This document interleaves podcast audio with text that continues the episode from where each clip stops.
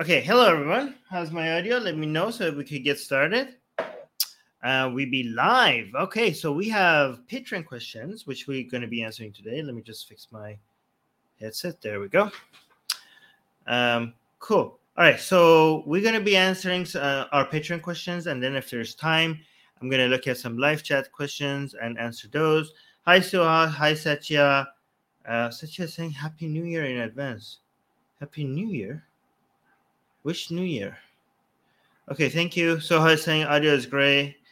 KP saying Armin, Happy New Year in advance. Okay, people are wishing me Happy New Year. That's weird. Cool. All right, so we have 5 Patreon questions. I'm going to be answering those, and then I'm going to take a look at the live chat, and then I'm going to post the link on the community tab to our YouTube members only, in case anybody wants to come up and talk for a few minutes before I head out.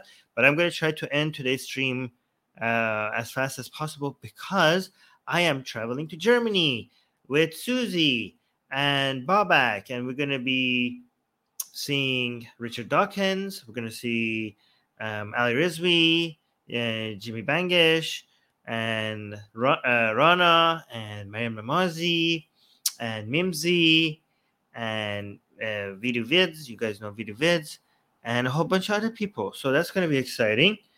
And oh yeah, Ibn Warraq. We're going to see Ibn Warraq. Oh, Babak is here. Yeah, I'm going to see Babak very soon. I'm going to see Babak for the first time. I'm going to see Babak face to face in I think about 48 hours. So that's going to be exciting. Hi, Babak. I'll see Babak in Germany. And cool. I have a gift for Babak. So that's going to be exciting. All right, so we're confirming that on Twitch, audio is great as well. Oh, yes, Harris Sultan. God damn it. And Nuria Harris Sultan. You know what? I shouldn't mention people's names because I'm always going to forget somebody, and it's going to be embarrassing.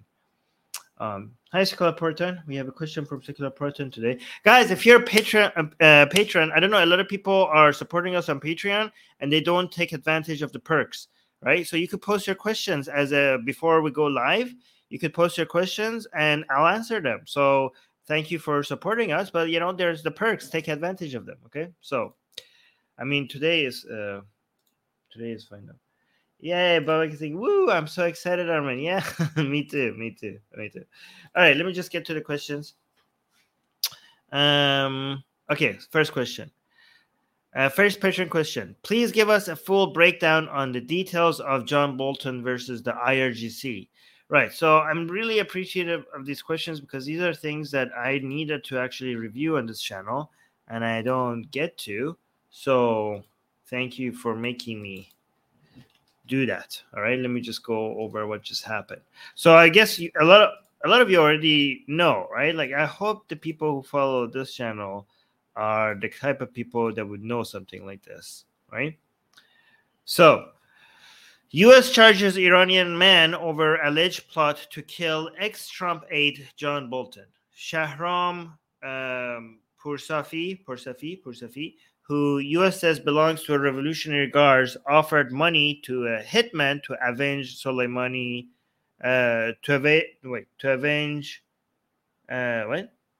Soleimani death. DOGLHs. Okay.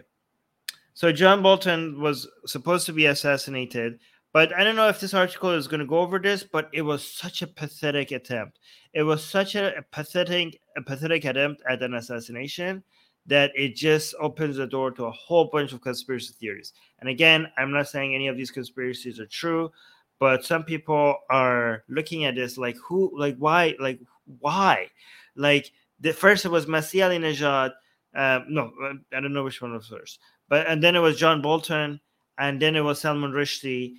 All these assassination attempts, and all of them linked to Iran, right? And all of this happening around the nuclear talks, the JCPOA talks, and all of them being pathetic attempts, like the most amateur level assassination attempts, okay? And there's 2 theories. Both crazy, but I don't know if they're not crazier than reality. One is that maybe Iran doesn't want to assassinate these like John Bolton, But there are some people within Iran that want to make the JCPOA fail, and that's why they're making like half-measure attempts at American lives, including Masih Alinejad and John Bolton and other people, just so that maybe like they give ammunition to the Republicans to say like, why are we dealing with these Iranians? So we should stop. So maybe it's like the radicals from one side trying to give ammunition to the radicals on the other side. That's one conspiracy theory. Again, some people are saying this is the craziest conspiracy theory, and which I don't endorse at all, which is this is the Americans doing this themselves just so that they could get out of the JCPOA deal. That's the most ludicrous suggestion, as if like they needed this, like saying like maybe the people on the American side who don't want the deal to go through are making attempts at lives of John Bolton or Masih Alinejad. Okay. Another explanation is that no, these people, there are certain elements within the Iranian regime that once these people are assassinated, they're just really bad at what they do. Which, I mean, that's also very unlikely, given that they have been good, they have been better previously, and it's not like hard to hire a good assassin. Like they have the money, like it's not that expensive. So maybe this is like, maybe this is not the regime itself. Okay, this is the most likely. I'm gonna give you the most likely scenario. Okay. The attempts at like John Bolton's lives. Okay, my theory, okay, which I don't know how true this is. My theory is that it's not the regime, okay? It's people sympathetic to the regime taking it upon themselves to do something like this, right? So it's not like it doesn't have the stamp of approval of the higher ups, and that's why it doesn't have the money that you require from the higher ups. Like it's just like some lower rank person. Just like, I want revenge for Qasem Soleimani. Like, I don't know why my regime is not doing that, so I'm just going to pick up this myself. This is my theory. I don't know how good of a theory this is.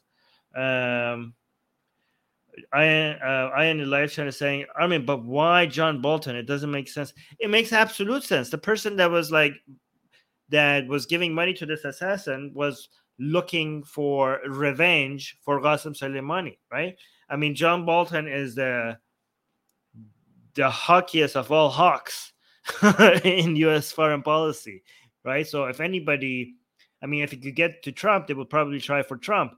But like, if you want one of the best samples of somebody that would endorse an attack on Qasem Soleimani, you can't get better than John Bolton. So that makes sense. If you want revenge, that's the guy to go for, right? Hey, Qasem is here. Cool, but does that make sense? I think that my explanation makes. I think my theory. I just get. I think my theory is better than anyone else's theory, as usual, right? Satya is saying it could be a scare tactic to spread fear to keep the change, and scare the shit out of him.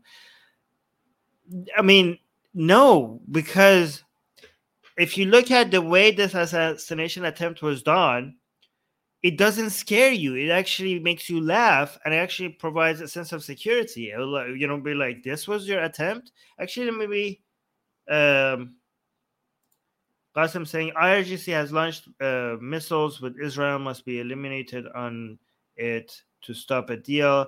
Can't recent attempts be like that? Yes. Yeah, that's one of the theories for IRGC to have indirectly cause this, just so that the JCPOA deal, the nuclear deal, doesn't go through. That is a likely. That is one of the more likely scenarios, but I think my scenario is more likely.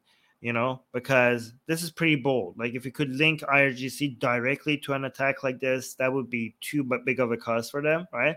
I think this might be just like somebody who is sympathetic to IRGC. I mean, the IRGC also is not one thing. Like there are so many different people that, sometimes they're not working with the approval of other parts, right? So so I just think that this is not a command that is coming from the higher ups. Like it's so weak and pathetic if it is. Like, okay, so what I would say is that if this was approved by the highest levels of authority in Iran, then it shows how desperate and pathetic and weak the Iranian intelligence and operations are. I mean, not just based on international standards, but based on Iran's own standards. Like Iran used to be able to do assassinations in Europe, in other parts of the world. Like I mean, even when they failed, you would be like, okay, this was a sophisticated attack that we have stopped. Okay. This is child's play. This is embarrassing.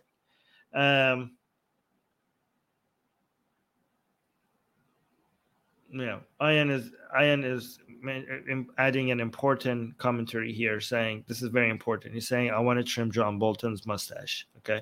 Thank you, Ian. Thank you for that input. All right, but let's read a little bit, okay? The U.S. has charged an Iranian man, it says it's a member of the Islamic Revolutionary Corps, or IRGC, with attempting to hire a hitman for $300,000 to kill John Bolton, the former national security advisor in the Trump administration. Correct me if I'm wrong. It wasn't John Bolton in the advisor when Qasem Soleimani was taken out, so that would make it even a better target if that was the case. I don't remember my timelines well, but did he have? Because I know he was let go. He was hired at some point as an advisor, and then he was let go. I don't remember if he was the advisor when Qasem Soleimani was taken out. Oh, by the way, I also learned I think yesterday that John Bolton was really upset about this. He said he was embarrassed because he thought $300,000 was way too low. Right? Wait, here. Yeah, let me actually bring up this. Yeah.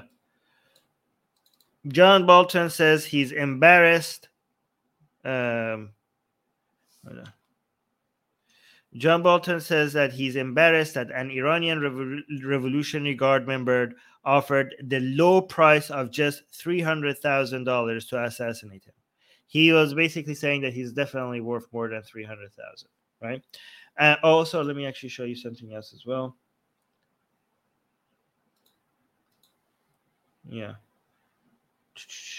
Okay, so this is the FBI's website. This is the guy that did this, right?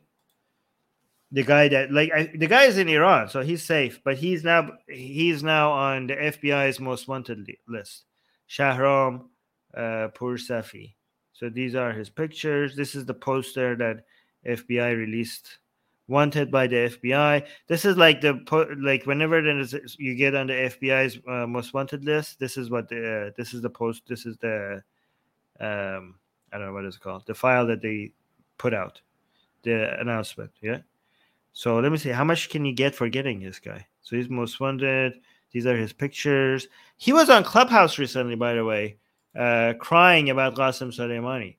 Like, there's an audio of him in a room in Clubhouse. Clubhouse, for some people who don't know, is a social media app. And he was like, started talking, and he was so fake. It was so obviously fake, in my opinion. Like, he was like talking about Qasem Soleimani, and he takes a pause.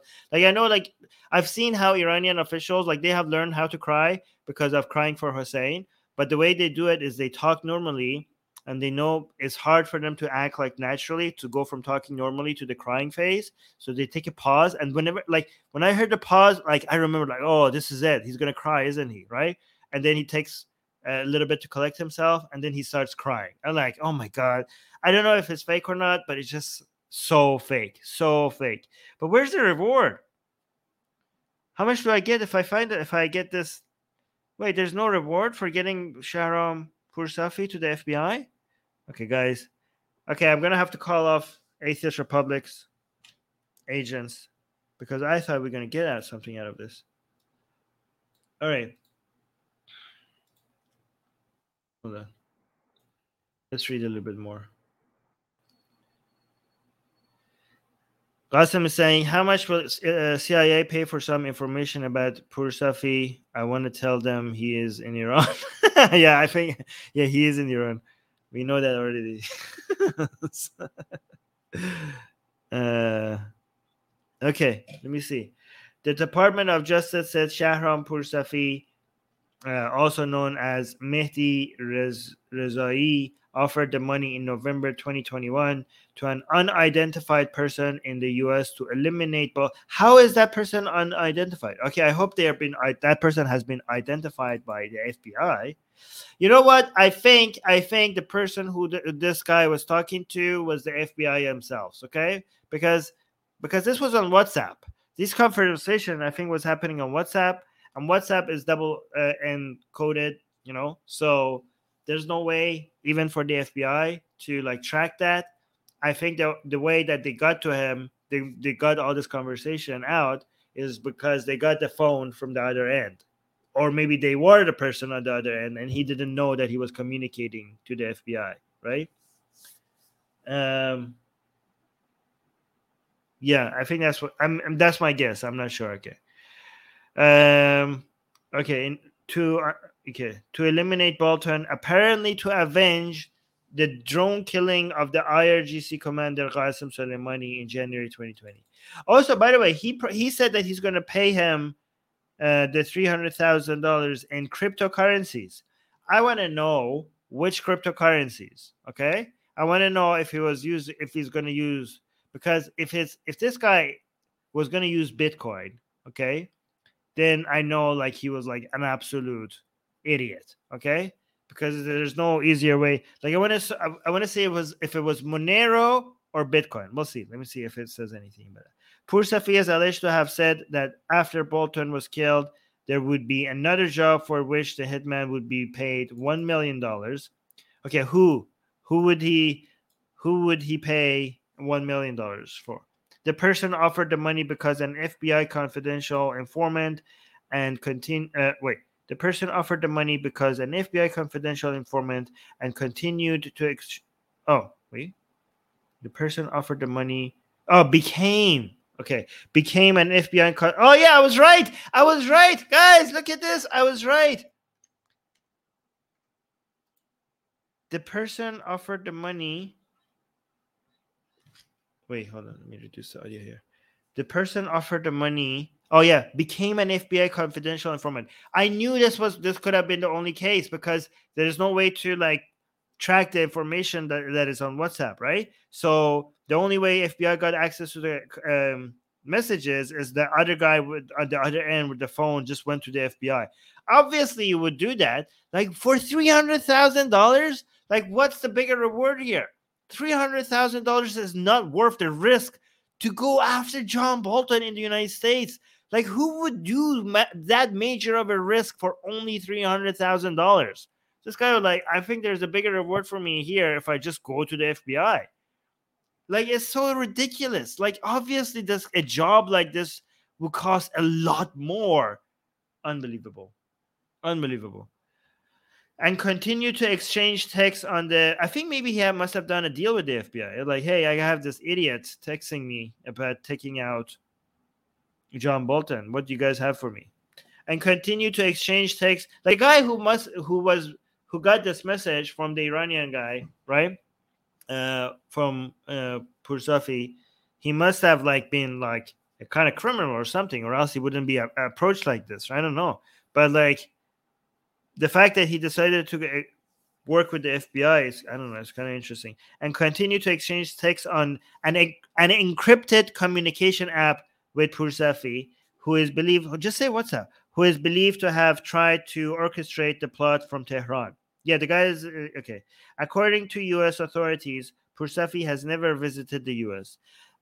Another reason why, you know, this was a pathetically weak attempt at taking out John Bolton is that there was no guarantee. Like, it wasn't like I pay you half now and half later. All right? Like, you get all of it after the job is done. Like, why would an assassin carry out this plan? Like, what? You're in Iran. I'm in the U.S. What guarantee do I have that I'm going to get this money? The guy didn't even... He even asked for, like, a couple of $100 just because of his small expenses. And he was like, no. You get all of it once the job is done. Like, why would he carry out such a plan? It's just so amateur. It's so pathetic. Okay. The Justice Department has the solemn duty to defend our citizens from hostile governments who seek to hurt or kill them. Assistant Attorney General Matthew Austin of the Department National Security Division said, unveiling the indictment. Yeah, okay. This is not the first time we have uncovered Iranian plots to exact revenge against individuals on U.S. soil, and we will work tirelessly to expose and disrupt every one of these efforts. Iran rejected the allegations late on Wednesday, with Foreign Ministry spokesman Nasser Kanani saying Iran strongly warns against any actions against Iranian citizens under the pretext of these ridiculous and baseless accusations. Oh, sure, you're acting like you're the victim. Bolton was no longer national security advisor. Oh, so he wasn't. Okay, I was thinking about this. Okay, I was wondering. Bolton was no longer national security advisor when the drone strike against Soleimani was carried out, as the Iranian general was visiting Baghdad on January 3rd, 2020. But he is a longtime advocate of military action against Iran and a staunch opponent of the 2015 multilateral nuclear deal with Tehran. Secret Service cars have been reported to have been parked across the road from Bolton's house in the Washington area, at least since early 2022. In a statement, Bolton thanked the Justice Department and the FBI for discovering... Wait, he thanked the FBI? Was this after or before the FBI raided Donald Trump's house? For discovering and tracking the plot, and the Secret Service for providing protection. His office at his think tank, Foundation for American Security and Freedom, confirmed Bolton was not provided with protection by the Trump administration after he was ousted as national security. Ouch! Wow! Really? Okay. After he was ousted as National Security Advisor in September 2019, but that protection was provided by Biden's administration. Oh, no. This is what you get from being buddies with Trump. He betrays all his friends. Bolton got more protection from Biden than he ever got from Trump. Amazing. I love this. Oh, no. Why you do your friends like this, Trump? Every goddamn time. Every person that has sacrificed anything for Trump lived to regret it, okay? Like, you could be guaranteed that you're going to regret being on Trump's side. Yeah. God damn it.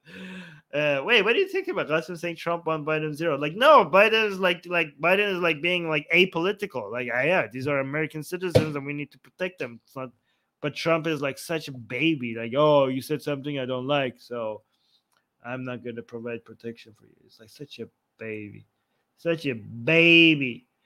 All right. While much cannot be said publicly right now, one point is indisputable. Iran's rulers are liars, terrorists, and enemies of the United States. True. Bolton said. By the way, when I say true, this is not an endorsement of Bolton. Bolton is like a criminal, war criminal. Okay, so I don't like this guy. Bolton said, arguing it showed that the U.S. should not enter into a new nuclear agreement with Tehran, currently being negotiated. Well, I mean, if these attacks are an attempt for the deal not to go through, then Mr. Bolton, you're being played right now. Okay, maybe the attempt was not at your life. Maybe the attempt was at the deal, and you're playing into the hands of certain officials within the Iranian regime. According to an affidavit by the FBI Special Agent Randy Beck, accompanying the charge, Poursafi first contacted a U.S. resident identified as Individual A through social media over the course of 2021. Who do these people think they are? They don't even have to provide any money. They're like, hey, let's see if I could just take out ex-American officials, but just promising random people in the United States that, yeah, we're going to give you Bitcoin if you take this guy out. Like, let's try and see if that works out. Like, maybe, like, we won't know. We can't tell unless you try. Right? You know, it's a long shot, but why not? It doesn't cost us anything. And then in October, by the way, I'm not encouraging any of this. This is bad. These people should get arrested and all of that stuff, okay? YouTube, I'm not endorsing any of this, okay? And then in October of that year, asked the person to take photographs of Bolton saying they would be for a book. Poursafi was... What? Wait, what? I can't... Wait, what did I just read? Okay, so... He contacted a person within the United States through social media Okay. President identified a true social media overdose. Okay, never mind. Okay. I thought he asked the person that he was asking. I thought they contacted somebody in the United States and like, hey, can you assassinate him? But also take some pictures of him because I'm writing a book. Okay, but no, that's not what happened. This individual A was only contacted for taking photographs of Bolton, but he was not made aware that maybe I'm doing this because I'm trying to assassinate him with another guy. Okay, he was like, this was like just a cover. Like, oh yeah, I'm just a writer. I need his picture. Okay, because that would have been amazing. That would have been amazing if it were like, hey, take this guy out. But also, I'm writing a book. Can you take some pictures? Oh, no. Yeah, okay. That's not what happened. But that would have been amazing. Individual A introduced Poursafi to a second person who they said was willing to take photographs and videos for a fee. The second person, who became a confidential source for the FBI, is not identified but appeared to live in Texas.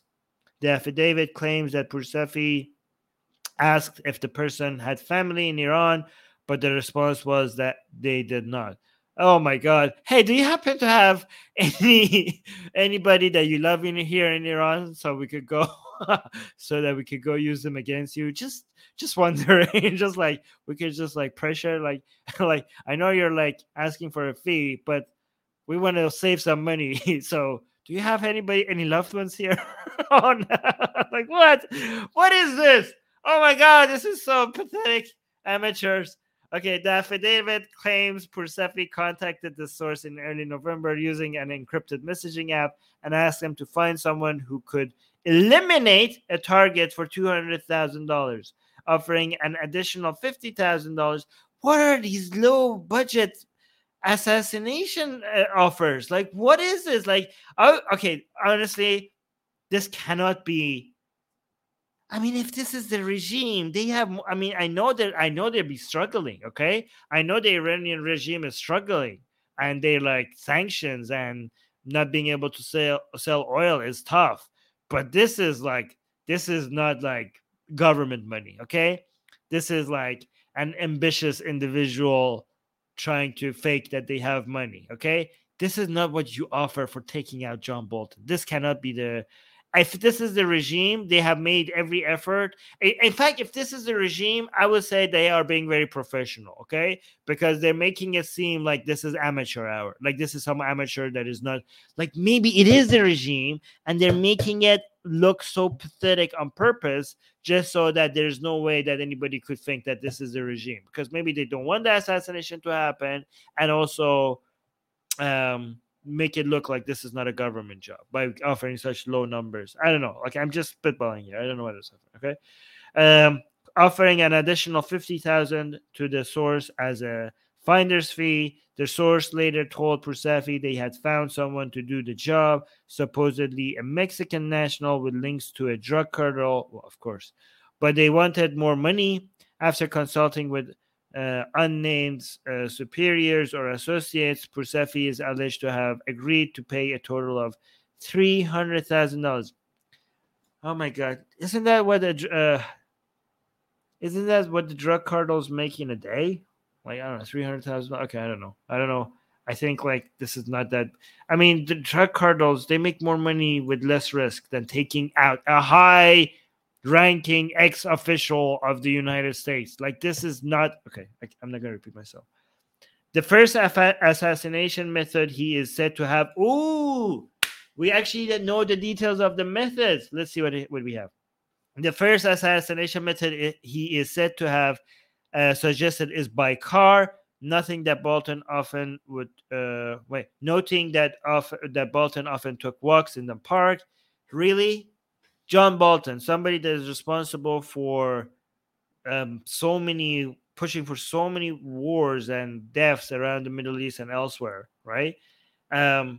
Just takes random ass walks in the park with no security.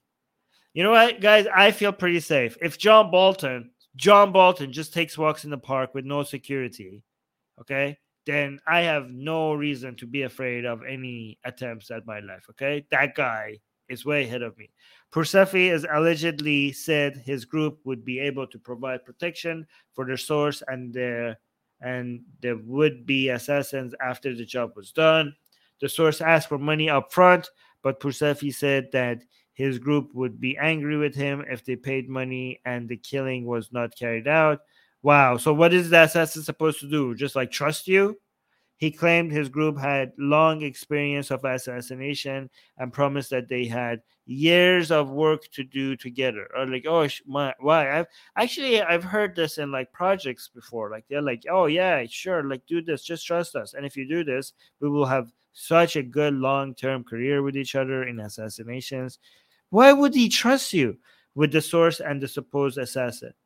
The affidavit said that by this time the FBI had hacked Poursafi's online accounts, and so was able to monitor the dialogue from both ends and also monitor Poursafi carrying out internet searches on Bolton. Wow, yes, professional assassins. Just Googling, where can I find Bolton? ? Enter.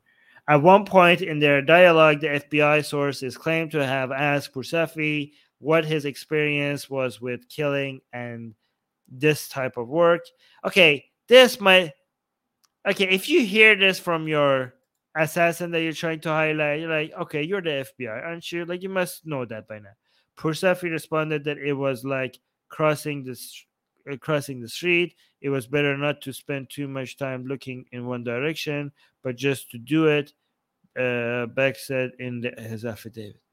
What? Is he teaching the assassin how to assassinate? In many of the reported exchanges between the source and Poursafi, the source asked for reimbursement for expenses in tracking Bolton. Poursafi allegedly said he had argued the source's case, but no one could get prepayment due to a recently failed operation. The failed operation was not identified. The guy was asking for like $200 or $200, and he was like, nothing. I will give you nothing until the job is done. Okay? Like, are you serious? Like, this guy, I think this guy didn't even have a single dollar to send this man. This guy, again, I'll still go back to the most likely scenario. This was not the regime. This was Poursafi. He was like, what if I could just like assassinate U.S. officials just by what's like trolling somebody? Like, what if that was possible? And then he tried it. I mean, what's the risk? Yeah. Okay. Satya is saying, Armin, you are safe. Tariq Fatah is safe even after his address in public. Satya, has Tariq Fatah burned the Quran and spit on the Quran and walked with the sign Allah is gay in a pride parade? Because then what you're saying would be relevant to my case. Okay, so I also burned. Yeah, okay. Idris is saying, Alexa, what are the top 10 places to bury a body? Exactly, that's basically what he was doing. Like, oh my god, this is so funny. Okay, cool. All right, wait, it's almost done actually. In place of payment, in December 2021, Poursafi sent pictures of two plastic bags containing bundles of dollars with the source name and the date written on a label in front of them. Oh my god, he's like, look, there's a bag of money with your name on it. That means we're gonna pay. Like, look, it has, you can't, of course you must trust us. It even has your name on it. I mean, it's already like it's almost as if I've already sent it to you. It's almost as if it's already in your hand. Can you not see the label? Trust the label. It's your name. I mean, like this is like like we all know it's the law, it's the rule, it's the fabric within the fabric of the universe. Once you put your name on something, it's just officially yours. So the assassin had no reason not to trust this man anymore. Okay. The exchanges continued until 28th of April this year, with Poursafi's impatience increasing. On that date, the source is claimed to have finally persuaded Poursafi to send $100 in 2 payments to the source's electronic wallet.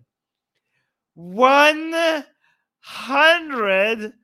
This is what the assassin with ties to the Mexican drug cartel was for months negotiating with an IRGC member that you have to reimburse me for my costs. Okay? And he managed to get $100 out of him in 2 payments. So he couldn't even send $100 in one payment. It was like 2 payments of $50. Oh, God, this is too good. Like, dude, I have spent $200 so far on this. I need my money back before I take out John Bolton. You have to give me my $200 in expenses back before I assassinate a top ex-official of the United States of America, okay? Where's my $100? Oh, God, this is too good. This is ridiculous. Okay, but you guys know what's happening here, right? The reason why the other guy is asking for $100, even though it's pathetically low, is because you could track where the money is. Like, it makes sense for why the FBI, like, just get, like, anything from him. Because I know they need to see, like, once there's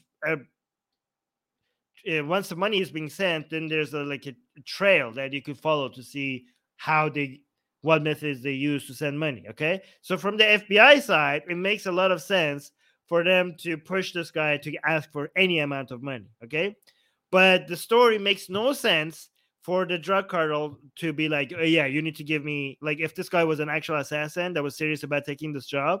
Like, Poursafi must, like, be like, why are they so concerned about $100? Like, not even $200, right? And also from the other end, like, if this was a serious assassination attempt, why would any assassin trust you when he can't even send them $100? This was the negotiation. This was the talk over taking out, like, one of the most important assassinations in U.S. history. Was over $100. God damn it, these people. I thought Masih Alinejad's assassination attempt was pathetic. This guy was like, hold my beer. Okay, a picture of a bearded man wearing IRGC camouflage. What? Fatigues? Said to be... Poursafi is shown in the FBI affidavit. Yeah, I already... Oh, it's called... Oh, that was the affidavit. Okay, I already showed that to you guys. Okay, I didn't know that's what it was called. Anyways, this is so much fun. They should make a movie out of this. They should make a comedy. Out of this. Oh, yeah, Edris is saying... Yes, best insert Pawn Stars meme. Best I could do is $100. Yeah, they should have. Oh my God! Wait, Oh my God! I hope somebody already has, like, a version of this with $100. Do they have it? No, they don't. Best I can do. Yeah. Yeah, this one. This meme. Yeah, somebody make that meme.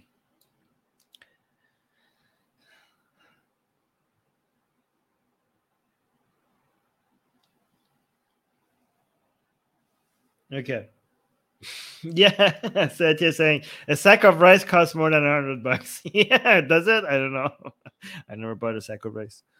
Okay.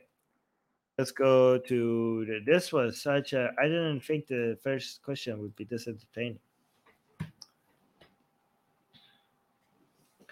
Okay. Here's another question. Wait, before I answer this question, I need to use the washroom. Be right back. Don't go anywhere.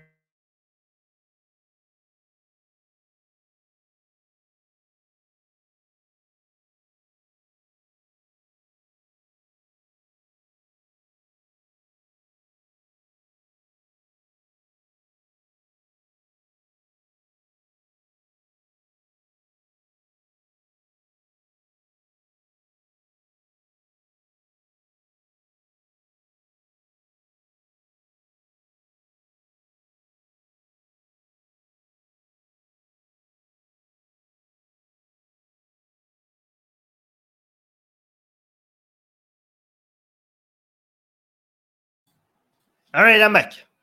Okay, so next question. That was fast, wasn't it? All right, next question. Why does the Iranian regime hate Baha'i so much? There's the obvious religious angle, but there has to be something more to it for them to be so explicitly and systematically targeted, right? Is there a socioeconomic political factor that contributes to this or something? Okay, so this is actually a very good question, and I'm actually surprised that I never thought about it like this. It's a very good question.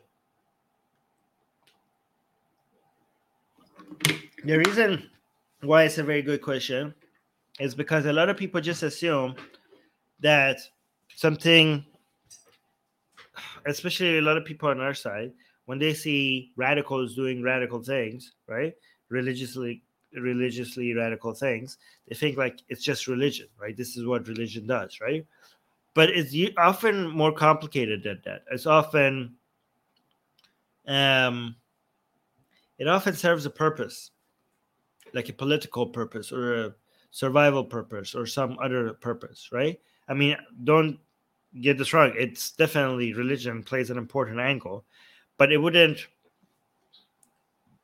things that are just radical actions that are have only a purely religious reason and don't serve any other purpose don't last very long, or at least the people who do it don't last very long, because it doesn't have any utility for the people who are doing it, right? So it's often something behind it. And I have to say, I actually don't know what is behind this other than religious motivation, right? But before we actually investigate what is the political utility behind this, let's actually see what is happening, right? Because recently the Baha'is have had it tough in Iran, really bad, okay? But recently things have been escalating. Okay, let's share the screen. Let's remove this. Okay, why is this? Okay, 125 Baha'is in Iran now affected in the last 10 days of crackdown. Okay, so as bad as the situation with Baha'is in Iran, recently, and this was posted on August 10th, okay, recently there has been an escalation of attacks on Baha'is in Iran, and I don't know why, okay, but let's read this and figure out what the hell is going on. The Baha'i International Community, or BIC, said today that now 125 Baha'is have in the past 10 days been either imprisoned, arrested, experienced raids on their houses or businesses, and confiscation of belongings, the destruction of homes, and seizures of land, or been denied entry to university. Yeah, but like this, by the way, this is the old thing. Like you pass the university entrance exam in Iran, which is called the Concours, right? And then you go check your results, and the websites just said like access denied or something similar. And the explanation is like, oh, you're Baha'i. By the way, for people who don't know, Baha'i is like a religion, right? It's a offshoot of Shia Islam, but Iranian officials are extremely sensitive about it. And this is how they treat the Baha'is in Iran, okay? And also, okay, so the Baha'is are considered by many religious people or pro-regime people to be agents of Zionists, especially because their temple, their main temple is in Israel, right? So that's why they get a lot of crap. The BIC also published fresh images showing evidence of home raids and searches. So you can see this was a door smashing. Okay. Last week on August 2nd, up to 200 Iranian security agents raided the village of Roshankuh. Oh, I saw videos of this. There was this poor lady in this village, and they were, oh my God, I wish I had the video of this showing. I don't know where to find this video, but there was these old poor ladies in this village. Their houses were being destroyed and stuff, and they were crying and didn't know what's happening and why this is happening to them. And one person was just sitting and with their head in their hands and just like not knowing how to react to what's happening. And there was like a really cute little old lady, and she was like, they told me to go back to Israel. And I was like, where's Israel? Like, what is an Israel? Like it was so, like, I don't know what you're talking about. So sad. Oh my God, programming. Okay. Qasim is saying, a branch of Islam, they believe in Baha'u'llah. That's why they are called Baha'is. Yeah, okay, but Qasim, do you know why they're attacked like this? Because is it just purely religion? Is it really just purely religion? Does it have no utility?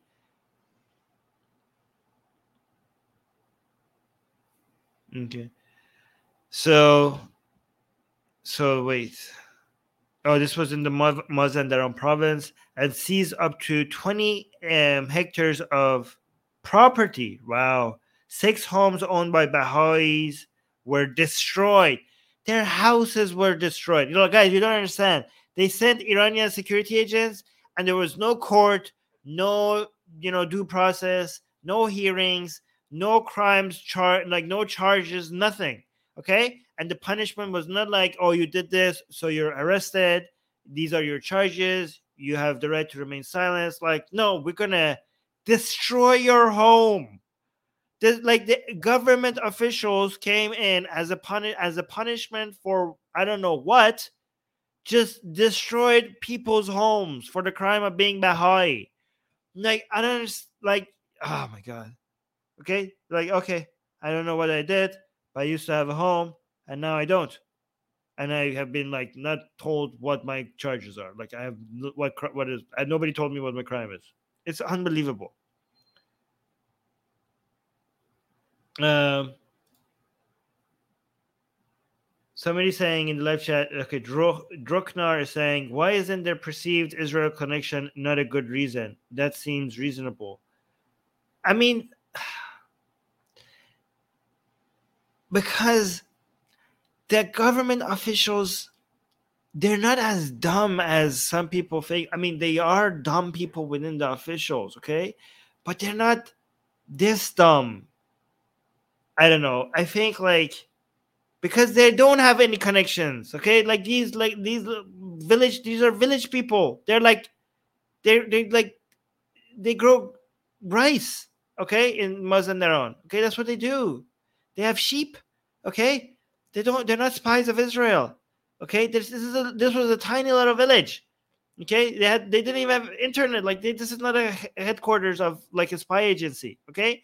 So they don't have connections to Israel, and I'm pretty sure they know it. Like I mean, if they don't, the Iranian regime is like better at intelligence than a lot of people make it seem, okay?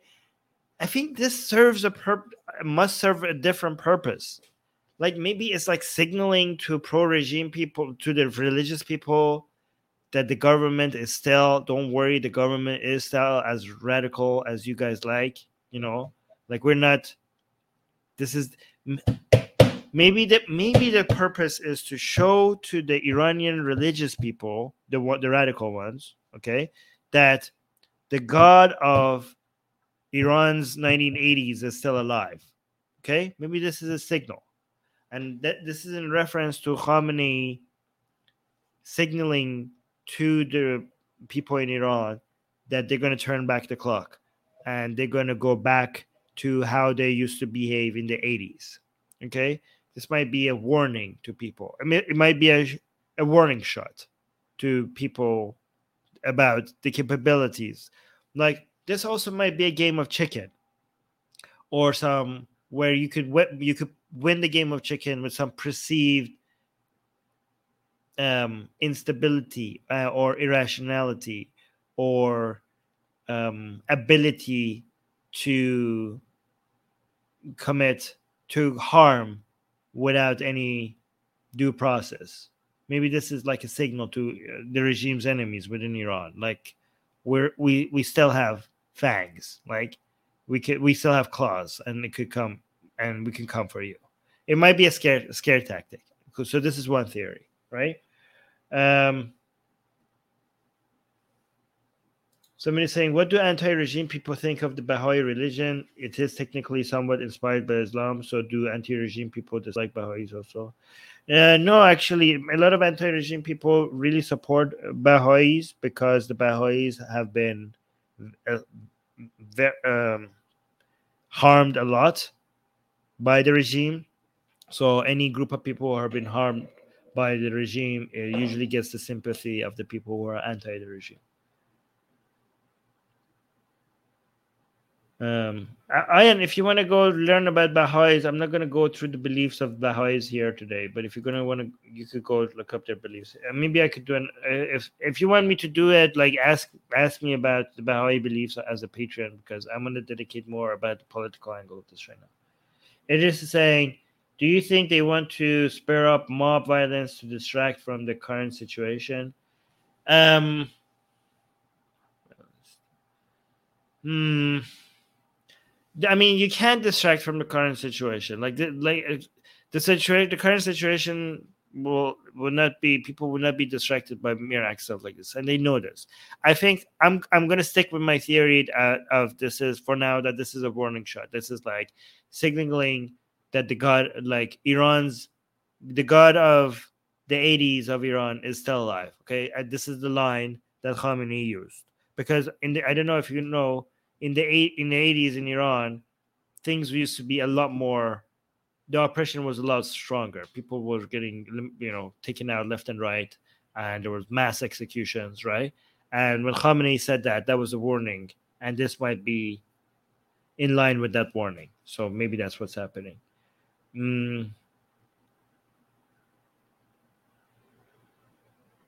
Okay. Iranian officials have the village has been home to a large number of Baha'is for over 100 years. Iranian officials have in the past tried to claim that the Baha'is did not have rights to the land, but a post by the Archives of Baha'is Persecution Twitter account shows that other residents of Roshankuh have confirmed the legitimate land rights of the Baha'is. Okay, so the official statement by the Iranian regime seems to be like, oh, we're just destroying your lands because you don't own these lands. Okay, but obviously this is not, you can't buy that this is over just a land dispute, because this attacks on people's houses happened at the same time that there was an uptick over attacks on Baha'is in many different areas, not just this. You know what I mean? So it just seemed like a targeted attack on Baha'is over just a couple of days. Okay, so this is the document that shows that the inhabitants of Roshankuh and surrounding villages testify that the Baha'is have been farming there for generations, over 100 years. The lands were expropriated by the Natural Resources Department of Surrey on the 24th October 2020 without knowledge of the owners. Okay, and apparently this is their documents. A second post showed that contrary to the government's claims, those lands owned by Baha'is have not infringed on protected or state-owned properties. Okay, these shows like, okay. All right, so I don't want to get into those details, but I want to get into some other detail. Let me actually look at this, because we still don't have an answer for the question that was asked, right? Oh, my God. Do we want to go through this? Let's look at this for a second. Persecution of Baha'is. Persecution of Baha'is occurs in various countries, especially in Iran, where the Baha'i faith originated and where one of the largest Baha'is populations in the world is located. The origin of the persecution stemmed from a variety of Baha'i's teachings, which are inconsistent with the traditional Islamic beliefs, including the finality of Muhammad's prophethood and the placement of Baha'is outside the Islamic religion. Thus, Baha'is are seen as apostates from Islam. Yeah, okay, so this is worse than... So this is why Baha'is are seen as way below all people that are not just Muslims, okay? Because they're not just not Muslim. They are people who have left Islam. So that makes them a lot more religiously... You know, you have a lot more reason to be hostile towards them, right? Also, it's a kind of a challenge to Islam. So it's not just like, that's why it's also considered to be very dangerous. Baha'i spokespeople. Oh yeah, here's another theory. Baha'ism is seen as a religious sect, which if left unchecked could be used as an opposition force against the regime. The regime sees all forms of sects within Iran to be potential threats towards its authority. Okay, so that's another reason why they go after Baha'is, especially one that has so much that still accepts the Quran, still accepts the imams. So this could be a bigger challenge to its religious authorities compared to other sects. And that's another reason why they're so afraid of it. Baha'i spokespeople, as well as United Nations, Amnesty International, the European Union, the United States, and peer-reviewed academic literature, have stated that the members of the Baha'i community in Iran have been subjected to unwarranted arrest, false imprisonment, beating, torture, unjustified executions, confiscation and destruction of property owned by Baha'i individuals and the Baha'i community, denial of employment, denial of government benefits, denial of civil rights and liberties, and denial of access to higher education. Baha'is have also been significantly persecuted in Egypt. Really? I didn't know about this.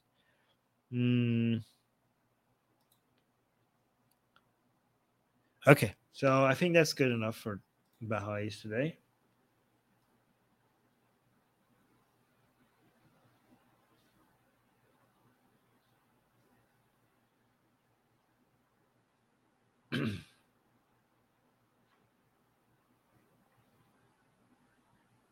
Okay.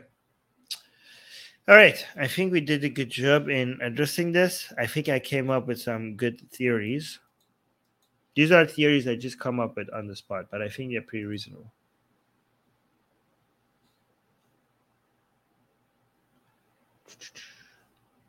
Okay. Okay, next question. I know you did this a bit with Harris Sultan already, but I would really love to see more pro-regime reactions to the stabbing of Rushdie. Yeah, guys, I did a stream with Harris Sultan, which was really good. So make sure you check that out. I did that on both Harris Sultan's channel and on Atheist Republic about the stabbing of Salman Rushdie. But I have more updated information about reactions now. Okay, so let's look at some of them. Okay, look at this. So these are some Iranian newspapers and media covering the stabbing of Salman Rushdie. Let's see how Iranian media covered the stabbing of Salman Rushdie. Okay, so this is BBC Persian. And it says, "Istiqbal Ruznamahay Iran, Kayhan, Jam and Jaman as Hamla with Salman Rushdie." So this is like they welcomed it, right? So these are the Iranian newspapers are welcoming the attack on Salman Rushdie. Okay, it says that ادامه واکنش‌ها به حمله‌ای که با چاقو به سلمان رشدی نویسنده برجسته. Okay, so I just want to see the newspaper. Okay, Ruznamaye. Okay, I want to see Kayhan. So the Kayhan newspaper says Salman Rushdie گرفتار انتقام الهی ترامپ و پامپئو در نوبت بعد. Wow. Okay, so this is Kayhan. This is one of Iran's most famous pro-hardliner newspapers, okay? So the title says, Salman Rushdie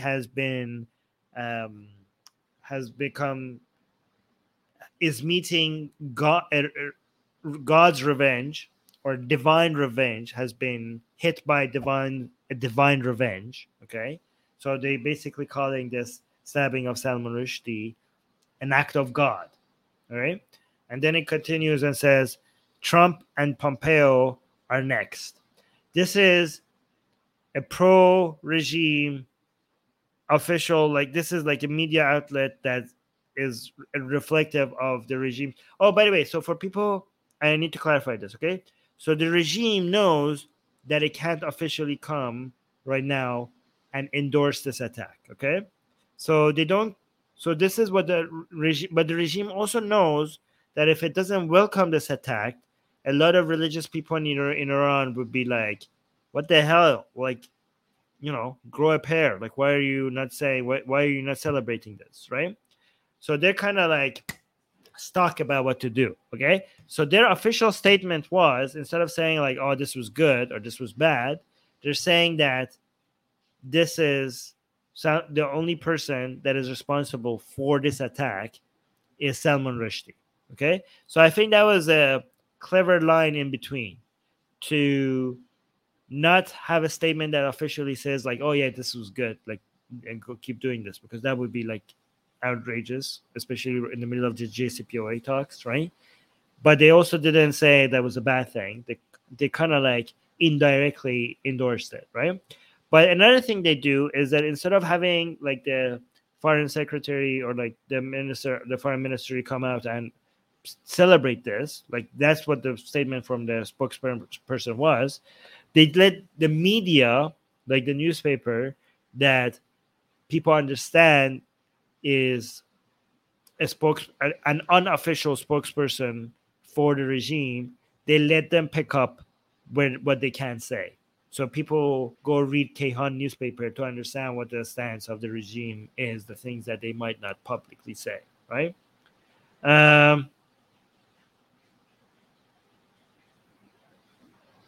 Yeah.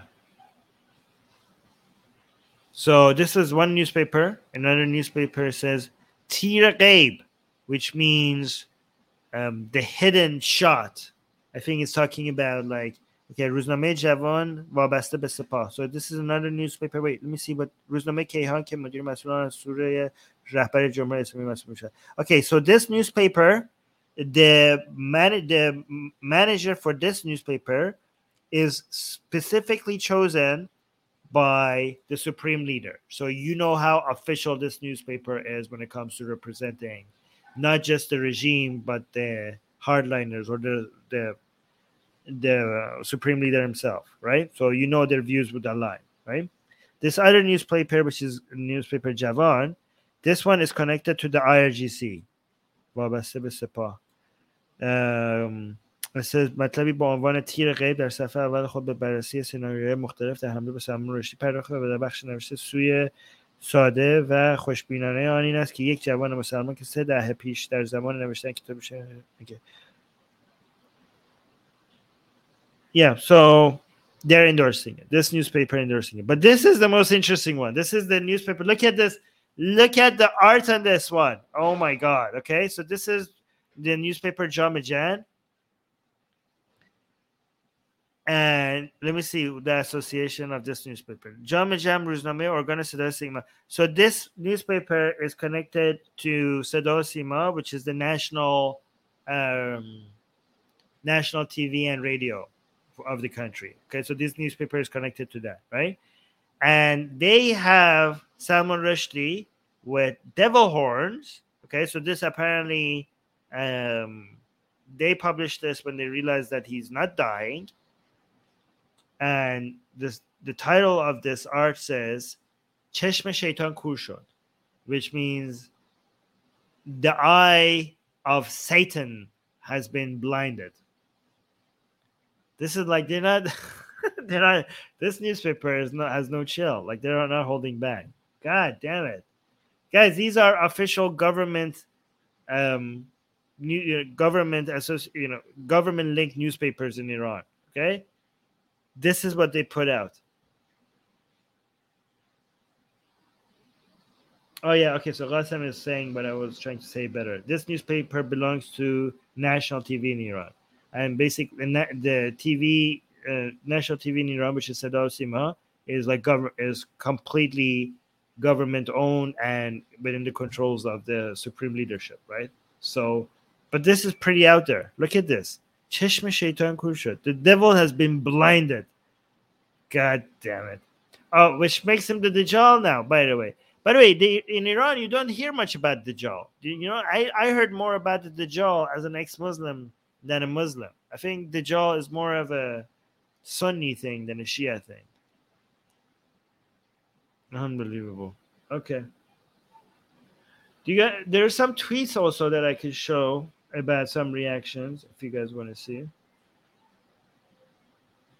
Let me see if I have some tweet in reactions to the ticket. Let's just also watch some tweets and then we could go to the next. Let's see. Let's look at some tweets in reaction to the stabbing of Salman Rushdie. Okay. This tweet by Blue Jack is saying, حمله به سلمان رشدی بازم ثابت کرد که هر مسلمان میتونه عین یه بمب ساعتی باشه که هر لحظه ممکنه منفجر بشه، فقط کافیه کمی معتقد باشه.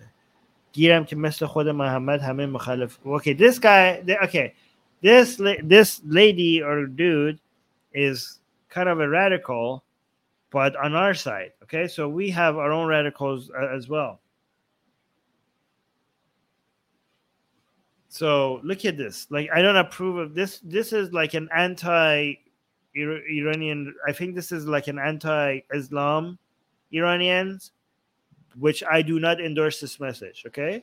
So she is saying the attack on Salman Rushdie, okay, proves that any Muslim can be a ticking time bomb, and that could explode at any seconds. Again, not my words.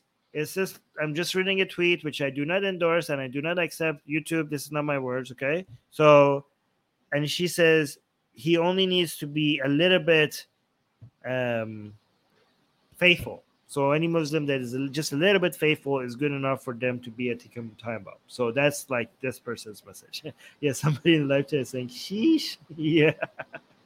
Oh, yeah, Ian is saying, Armin, I am Sunni. Even I heard about Dajjal from you. Really? You didn't know about Dajjal? Wow. Qasem is saying so many accounts on Twitter have expressed their happiness over this crime. Okay, yeah, I saw. Idris is saying, imagine the day when one claims to be a messiah, the other side will say he's Dajjal and try to kill him. Yeah, I'm pretty sure if Imam Mahdi actually comes back, people are going to think he's the Dajjal or the Antichrist.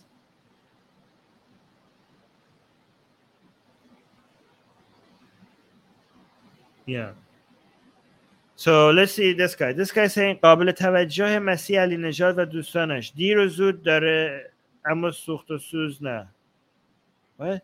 Okay, so this guy is saying that pay attention, Masih Alinejad and her friends. This is going to be you sooner or later. This is going to happen to you. Okay. This person, Mercedes Javan, is saying, هرچند ترور سلمان رشدی خبری مسررت بخش است، اما به اعتقاد برخی تحلیلگران میتواند دسیسه‌ای حساب شده توسط انگلیس و آمریکا برای تشدید فشار در خصوص برجام تخریب چهره ایران است. So she's saying, this Chadori woman is saying, even though the assassination, the terror of Salman Rushdie is even though it's happy news, some analysts are saying that maybe this could be an act by the UK and America, just so that they could increase pressure on Iran and to destroy Iran's image. So she's saying like this is good news, like but we have to be careful. What about this guy saying? Okay, I don't... This is like... Okay, this is like more ridiculous stuff. I think it's enough tweets for today.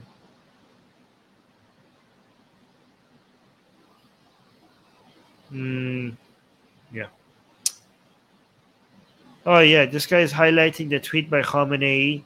You know, I think it was a year ago or 2 years ago, where he confirmed that Khomeini's fatwa should stand.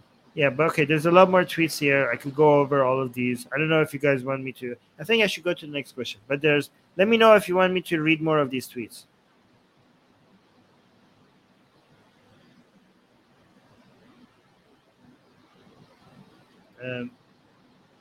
IRGC is saying, make a remake of 1984, but the three countries at war are Christians, Sunnis, and Shias, each led by a Messiah, calling the other Dajjal or Antichrist, always shifting alliances with one another. Hey, that's a good idea for a movie. I like it. Let me read one more tweet. This guy is saying, yes, salawat برای شهید مصطفی محمود مازده بفرستیم کسی که اولین بار اقدام به زدن سلمان رشدی معلوم کرد.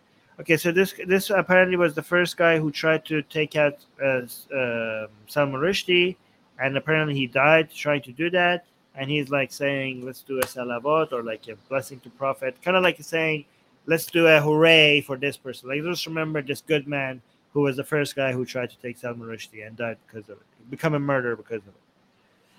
And this guy is saying that هر صورت صدای سلمان رشدی هر صورت صدای کار خود را خواهد دید که موهن به دین بود امثال پامپئو و جان بولتون و ترامپ و نوچه‌هاشون مثل مسیح الینژاد و سام رجبی و بقیه‌شون که دشمنان هستن جای خود دارن. Like, so this guy is saying Salman Rushdie, either way Salman Rushdie will one day pay for his crime, so will people like Pompeo, John Bolton and Trump, and people like Masih Alinejad. And yeah, they highlighted the tweet from Khamenei. This was the tweet. This was a famous tweet, and I don't know why Twitter didn't take out Khamenei's account because of it. Because the tweet by Khamenei, which was posted about 2 years ago, says, "Qatil Soleimani wa Amr." Oh no, wait, this is not. This is a different tweet. Oh no, so this is not the tweet I thought. There was one tweet that Khamenei confirmed that Khomeini's fatwa against Qasem Soleimani stands, and he approves of it, so he never removed it, right? But this tweet is saying that the murderer of Qasem Soleimani, we should take revenge for the murder of Qasem Soleimani. So this guy is saying that is relating. So that's relating the taking out of Salman Rushdie to eventually taking out Trump and John Bolton and stuff like that. Oh, okay. So this lady is confirming دیگر در خانه خود هم آرامش نخواهید داشت سردار قاهانی ترامپ و پامپئو باید یاد بگیرن مانند سلمان رشدی زنی کنن بعید نیست از دور درون خانه های خودتون اقدام بگیرن. Okay, so this lady is posting this video by this IRGC commander who said that who was quoted earlier saying that you guys will never be, you guys always have to look over your shoulder. You will never have rest. You will never have peace, even in your own homes, right? So this video was posted like, I don't know, a while back, and she's saying like, look, this promise is coming true. Like you all, like all of you, Trump, Pompeo, John Bolton, you all have to learn how to live like Salman Rushdie, and by that she means like live in fear. Like even you wouldn't even have peace in your own homes, knowing that people are after you.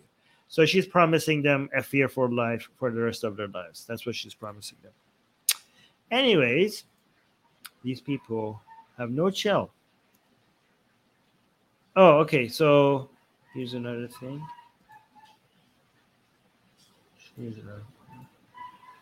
Let me actually read your comments before I go there.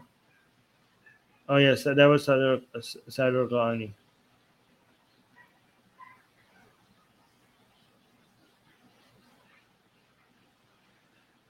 Oh, yes. Actually, I should have highlighted this for you guys.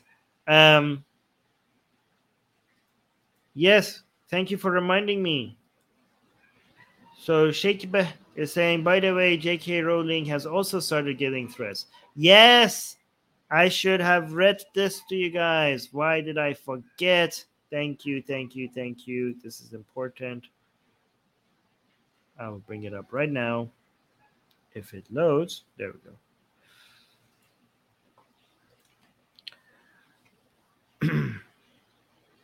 Go away. Okay. Police probe threat against J.K. Rowling after she tweets support for Salman Rushdie. Okay. So what happened? This was a tweet. Look at this. So J.K. Rowling tweeted. By the way, guys, do you guys hear my dog? I hope not. Okay. J.K. Rowling tweeted, "Feeling very sick right now. Let him be okay." So J.K. Rowling was like sad for Salman Rushdie and what happened to him. And this Muslim guy responds to her saying, "Don't worry, you are next." Okay. And then what happened is that she tagged Twitter support and saying, "Any chance for some support?" Like she highlighted this guy's tweet saying that this man is like threatening me. Okay. And there was a response. Where's the response by Twitter? Okay. There was a response by Twitter saying like, "We don't see anything wrong," if I remember correctly. And she was like, "What the hell? This guy is threatening me. How come Twitter is not supporting me?" Okay. But let's read what happened. Police in Scotland on Sunday said they were investigating reports of an online threat against author J.K. Rowling after she tweeted in support of Salman Rushdie. Okay, this guy is an idiot. So he's in Scotland and he tweets like this? I thought like he's in Pakistan or somewhere, so nothing could happen to him. But he's living in Scotland and he's tweeting like, "People are going to come for you." The chilling threat against the Harry Potter creator came after she posted, "Feeling very sick right now, let him be okay," on Friday in reference to Rushdie being stabbed while he was giving a lecture in upstate New York. "Don't worry, you are next," a Twitter user replied to Rowling's post. A spokesperson for Scotland's police said, "We have received a report of an online threat being made and officers are carrying out inquiries." Rowling, wait, so where is this guy? Rowling on Saturday also confirmed cops were involved after she shared screenshots of the threatening tweet and another by the same user praising the man who allegedly attacked Rushdie. Wait, okay, so where is this guy? Like, the police is getting involved? Like, is this guy there? Like, there's nothing you can do about him. Oh my God, look at him. The account using the name Mir Asif Aziz called stabbing suspect Hadi Matar a revolutionary Shia fighter who followed the fatwa of the late Ayatollah Ruhollah Khomeini in reference to an order from the late Iranian leader targeting the Satanic Verses author. Rowling, 57. 57? Okay, she looks good. Also shared a screenshot showing she had reported the user to Twitter but was told no action would be taken. Yeah, this is what I was saying. Twitter said no action would be taken because there were no violation of the Twitter rules in the content you reported. Guys, we have been removed.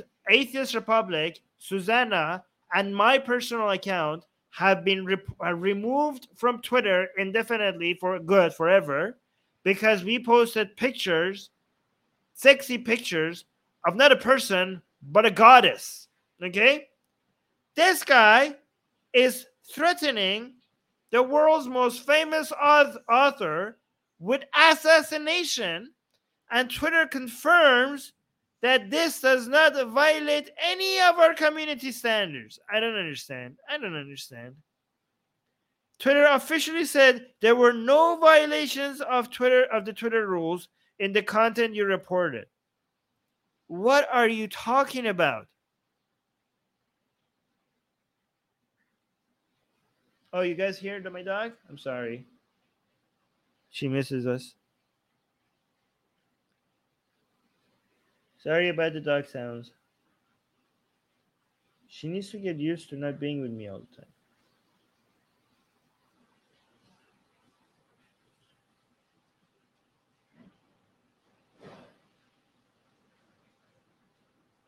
Yeah, that's crazy.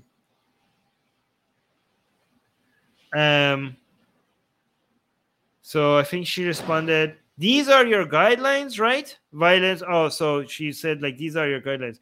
Violence. You may not threaten violence against an individual or a group of people.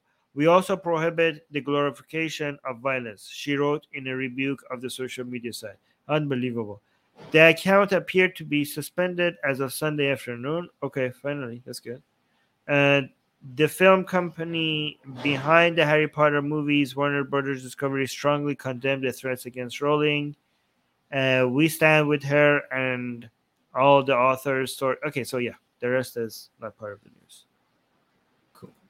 But thank you for reminding me, because I wanted to see what happened here. I think there we go. All right, so that was that question. I'm going to post a link to the community tab for if anybody wants to come up. But if nobody wants to come up, it's fine today because I really need to go packing for Germany. So don't mind. But just in case anybody wants to come up. All right, let me just go to the community tab and say come up and post the link. And make it available to members only. Post it. All right. And with that, I'll do the last question. Last question from Sikola Portan is saying, do you track what you eat? How many grams of protein per day do you target roughly? Okay, so I do track what I eat, but not as aggressively as I used to. Okay. Protein is one of the few things that I try to track because, you know, that's important to get above a certain level. I think because I used to track, I have gotten good at just being able to tell if I'm getting enough of everything, right? So now I can kind of understand that I'm hitting all the, without actually completely like measuring everything, weighing everything. I kind of know like I'm getting enough fiber, I'm getting enough water, I'm getting enough zinc, I'm getting enough magnesium, I'm getting enough iron, I'm getting enough calcium, I'm getting enough protein. It's very important. Like, yeah, I don't measure it anymore all the time, but I know I have hit enough above the protein intake I need, which is roughly per pound of body weight, I try to get 1 gram of protein. And that's a little bit of overkill, but it's better to just go a little bit above than go under, right? So whatever, like, so if I'm 160 pounds, which I am, I try to get 160 grams of protein per day, like so, which is really hard to do if you're not taking away. Like I get my protein from eggs, from sardines, but a lot of it I also get from just whey protein powder, right? Hey, Friendly Muslim is here. Wait, just let me finish this. Another thing I try to do is just like make sure, like one thing I think I'm not getting enough of, like, is healthy fat. I do eat a lot of sardines, but I did last time I looked at how much healthy fat I'm getting. It's not enough, so I'm trying to figure out how to make sure I'm getting my. It's really hard to get everything you need. Everything that your body requires and still remain below the calorie intake, right? Like get enough healthy fat, enough iron, enough magnesium, enough zinc, enough fiber, enough protein. Like if there was not a calorie, limit,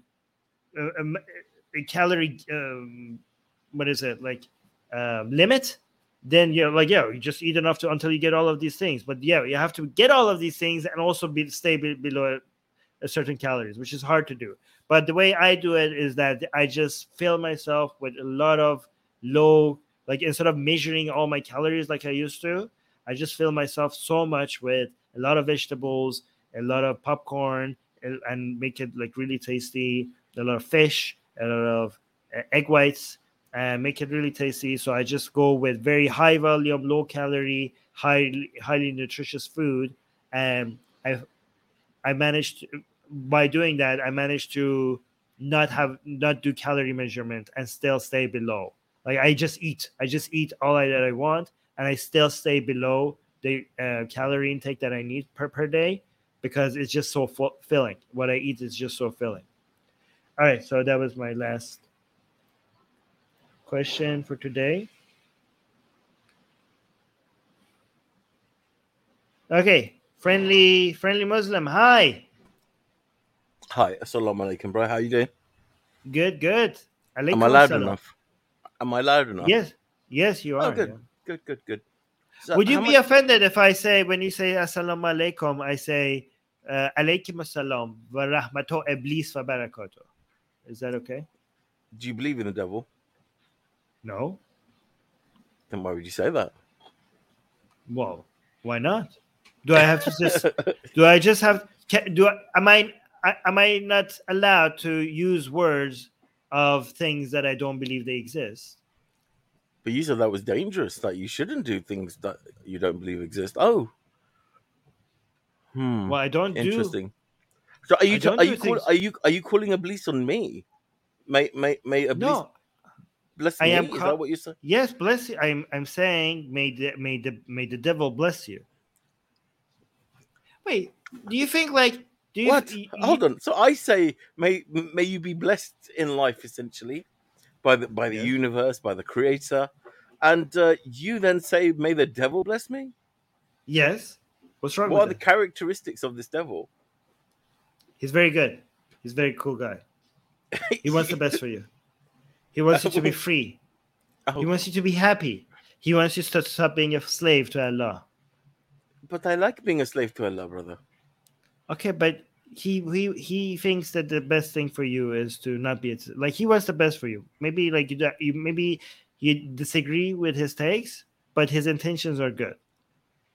I mean, do you want to arrange a conversation? I can speak to him about his belief system and, you know, how he feels he's going to benefit me. Speaking to you. He's always speaking to you. You just have to listen. Every day he's speaking to you. You have to listen to him with your heart. But what's his aim? What does he want me to do? He wants you to be free and enjoy life. I enjoy life. I'm very happy. Yeah, but he thinks you think you're happy. Okay, all right. Let's break this down. You could be more happy. Very interesting. Very interesting conversation. What would he like me to do that I'm unable to do right now? He wants you to think outside of the box. He wants you to not give authority, give legitimacy to an ideology that has made a whole bunch of people around the world suffer. Right? He thinks that humanity is suffering from the spread of falsehood, and you unknowingly are contributing to. He loves humans, and he hates seeing them suffer from religion, right? And he wants you to think rationally, okay? And he wants you to be a critical thinker. Like the devil is very, very interested in humans being better critical thinkers, right? And he thinks if you apply your critical thinking skills, you will understand that all of this is nonsense, including himself. He wants you to also one day understand that he himself is not real. Oh, one day in the future. So yes, at the moment, he's like, believe in me, it's fine. But really, I want you to believe in me and not believe in me down the line. Well, he's a symbol for certain attitudes. Okay, he doesn't really exist, but he just represents those attitudes and those beliefs. He represents being free. He represents not being a slave to religion. He represents science and critical thinking skills. And also he represents technology as well. Oh, I love science. I love technology. But yet I'm still a slave of Allah. Yeah, well, I didn't say there's a... Okay, you think it. Like... I love this conversation. You keep thinking like you have gut issues and like there's no contradiction here, right? There's many contradictions.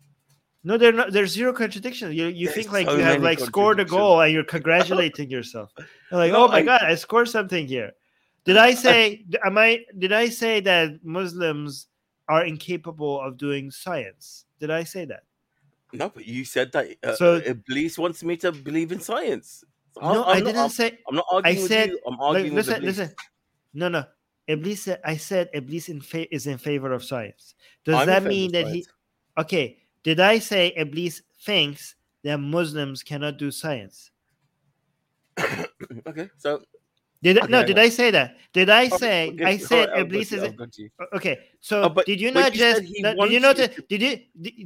your self-congratulatory, like there's a contradiction here. Listen to your self-congratulatory attempt at showing that you got me, even though you actually put words in my mouth, and you created an a scenario where I contradicted myself, and you saw that there was no actual contradiction here, right? You noticed there is a contradiction.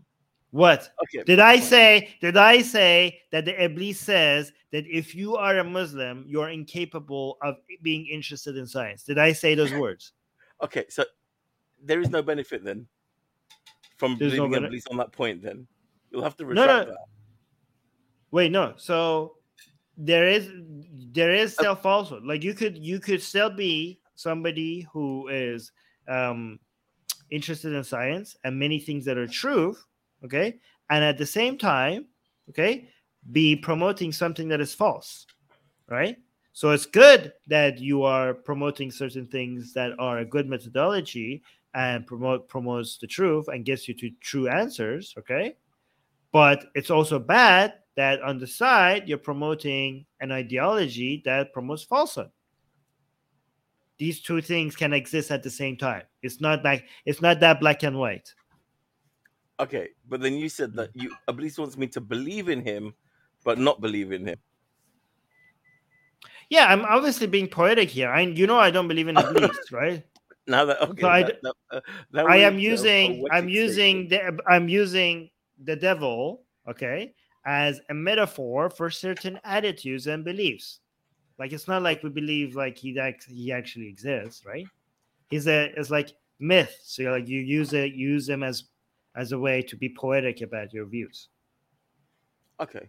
So this is why it's strange to me that when you say like again, this is a very religious black and white thinking. Like, why are you saying the devil when you don't believe in the devil? I mean, like. Yeah, I mean, because the understanding is that we don't believe in it. Like, if I can, like, I also like watch me. Dragon. Did you see that? Did you see what I just said there? I don't believe in dragons. I just uttered those words. It came out of my mouth, and nothing is happening. I'm mentioning something that I don't believe exists. You could do it. Try say dragon. But say dragons. Ahura Mazda. There we go. See. By the way, happy New Year. Parsi what New Year? Which New Year? Today is the Parsi New Year. What? Parsi New Year. Parsi New Year? You mean Nowruz? Parsi? No, I think they are different. Nowruz is in March. I don't know. The Prime Minister and the Home Minister have wished everyone a Parsi New Year. Okay. Well, I'm not Parsi. I think you guys are... Okay, but thank you. I appreciate that. But I think... It originated in Iran. Parsi New Year. Qasem, what are these people talking about? Last time in the live chat, because the New Year in Iran is in March, and I think the Parsis in India have come up with something. Yeah, see, Qasim is agreeing with me. Our New Year is Nowruz. Like, I think the Parsi, maybe the Zoroastrians who left Iran have came up with a different New Year than the other Parsis. I don't know what's happening. But thank you. I mean, if it's someone's New Year, then Happy New Year to anybody who celebrates it. Yes.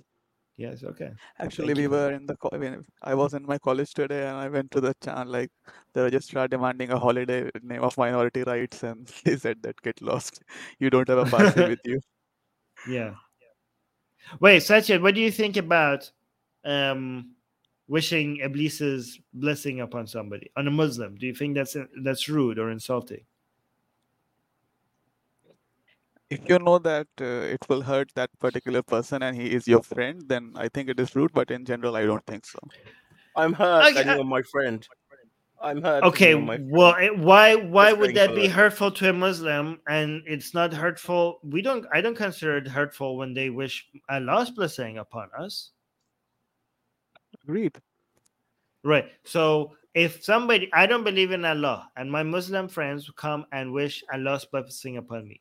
Should I be all like, why? Like, Allah is horrible. Why are you doing this to me? This is offensive. I don't do that, right? So how come? There's a Huh? guy saying, ask him about Ravan. Okay, you can wish me Ravan's birthday. I won't be like sad or angry. Right. No, but Iblis, for some reason, gets people riled up.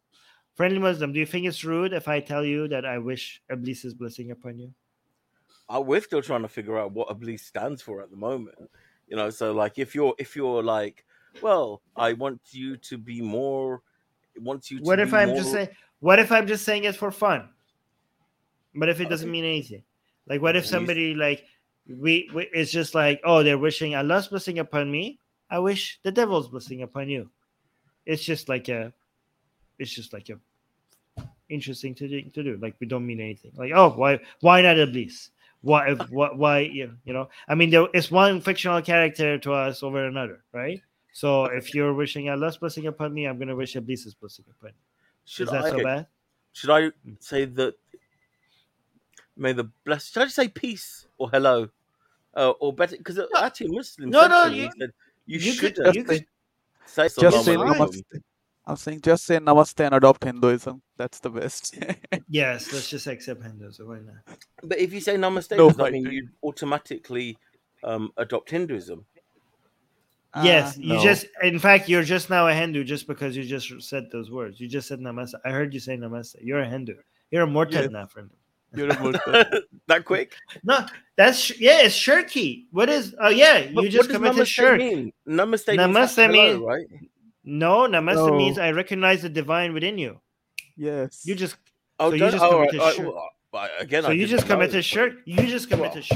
You just said that you recognize the divinity inside of us. So you just associated partners with Allah. You just committed the only unforgivable sin in Islam. I'm feeling divine too. Unintentionally, I'm sure I'll be forgiven. I'll speak to my Lord about it later on. Thank you. D made an interesting comment. A blessing is a blessing. So is that good blessing for an atheist or is that not? Hang on, but then a blessing is normally from something higher. But if you don't believe in something higher, then maybe it's not a blessing. Yeah. Do you believe in the law of attraction? No. Oh, you don't believe in the law of attraction? No. Oh, okay. Wow. Do you? Yeah. I explain it to us. Something is right. Many Muslims say in India say namaste. That's true. Almost all of them say namaste. Many Muslims in India say namaste. They're committing shirk. Wait, Satya, doesn't that mean that I recognize the divine within you? Yes. So they're sinning. As a Muslim, they're sinning by saying that. Many, like I think most of the Indian Muslims, other than the ones who live deep inside the ghettos, they are mostly cultural Hindus. So many of them celebrate Diwali, Holi, and some Muslims in Kerala have their own version of the Ramayana, the Muslim version of the Ramayana. So it's like a cultural thing. Okay. Yes, plus they go to these tombs of saints, Muslim saints. So that's it too. It's called a dargah. Yeah. Wait, so what's the law of attraction, Friendly Muslim? Explain to us and say where you were living. What's the law of attraction? So that if you're in a positive state, that you'll then attract. You can then, you know, eventually also attract other positive things into your life also. In a supernatural way, or because of people naturally know vibration, psyche. Oh my God! Okay, really, you believe in this? Sound waves. Okay, do you ever listen sound to waves? Yeah, there are. Or thought waves, maybe. Yeah, it can be thought waves. But how do you measure? How do you measure these? Like, can I make a device that detects these thought waves? Is there a way? Do you ever listen to frequency music? Yeah, but that's not thought waves. That's just like me listening to a music that I like, and because of something, enjoying something, I feel better. But there's no like there are like 438 megahertz and stuff like that. Oh wait, no, that's nonsense. Is there any? Do you have any citation? I mean, I've felt tingling while I've been listening to frequencies and things like that. But feeling tingling is different from the law of attraction. Okay, that's another thing here. Tingle, yeah, I feel tingly over many things. That's not there. Okay. I study physics. Aren't supposed to repel each other? Like good things repel good things, like positives repel positives. You know there's no such thing as a positive energy. You know, like there's no, you can't have value system for energy. Like energy is like the world of energy and forces do not have, you know, you can't pass any values on. You know, it's kind of like saying like energy is something that you can store in a bunch of coal. Okay, so if I have a coal, there's some there energy in there that I could get out of it if I burn it, right? Like, is this energy within this coal good or bad energy? It doesn't make any sense. Energy is just energy. There's nothing good or bad about it, unless the way you use it, maybe. Well, here, let's look at this. I'm feeling a lot of skeptical energy from you at the moment. No, you're getting skepticism from me, not skeptical energy. There's nothing. You don't understand the definition of energy. What is energy? It like feels like skeptical energy. Can I define energy? Yes, please, Satya, explain. Okay, so when you apply energy, work gets done. That's the most basic definition of energy. Okay, but I think what Friendly Muslim is describing as energy is just feelings. He describes feelings as energy. That's what he's doing. Like, these are just feelings. There's the name. We have a name for this. It's called feelings. They're not energy. Okay, so here's law of attraction. The law of attraction is a new thought spiritual belief that positive or negative thoughts bring positive or negative experiences into a person's life. The belief is based on the idea that people and their thoughts are made from pure energy. Oh my God, this is like pseudoscience mumbo jumbo. Unbelievable. You believe in this crap, Friendly Muslim? Shameful. Pure energy, and that a process of like energy attracting like energy exists through which a person can improve their health. There's no such thing in physics. There's no such thing, energy like energy attracting like energy. This is made up stuff. This is people who don't even understand what energy. People who talk like this don't even understand what energy is. It's a very big thing in India, like this, the stuff that you're reading right now, because all the people, mostly Hindus, who don't have any evidence for God but are like in STEM fields, they have to prove it somehow. So like they make these things up to just tell their kids or something. But, like this is a really big thing, Sadhguru level shit. Yeah. Exists through which a person can improve their health, wealth, and personal relationship. There is no empirical... Oh my God, thank you for verifying this, Wikipedia. There is no empirical scientific evidence supporting the law of attraction, and it is widely considered to be pseudoscience. Pseudoscience. It's right. It says it right here. There you go. Okay? And also, what the hell is this pure energy? Let's click on pure energy and see what we get. Proponents and practitioners of various esoteric forms of spirituality and alternative medicine refer to variety of claimed experiences and phenomena as being due to energy or force that defy measurement, and thus are distinguished from the scientific form of energy. Okay, so this is another energy which is different from energy. Okay, guys, you understand that if you cannot measure it and it's outside of science, therefore that means there's no reason for you to believe in it. There's absolutely no evidence. Like this is basically Carl Sagan's dragon in the garage. Like, oh, there's no evidence that such a thing exists. Well, it's beyond science. It's beyond measurement. Oh, really? So why do you believe in it? Where's the evidence for this nonsense? Claims related to energy therapies are most often anecdotal rather than being based on reputable empirical evidence. There is no scientific evidence for the existence of such energy, and physics educators criticize the use of the term energy to describe the ideas as potentially confusing. Thank you so much. See how easy it is to get educated, Friendly Muslim? Maybe you should try it sometimes. Oh! Maybe you want to go to somewhere else other than Wikipedia, my friend, because I found an article which is science-based on the law of attraction.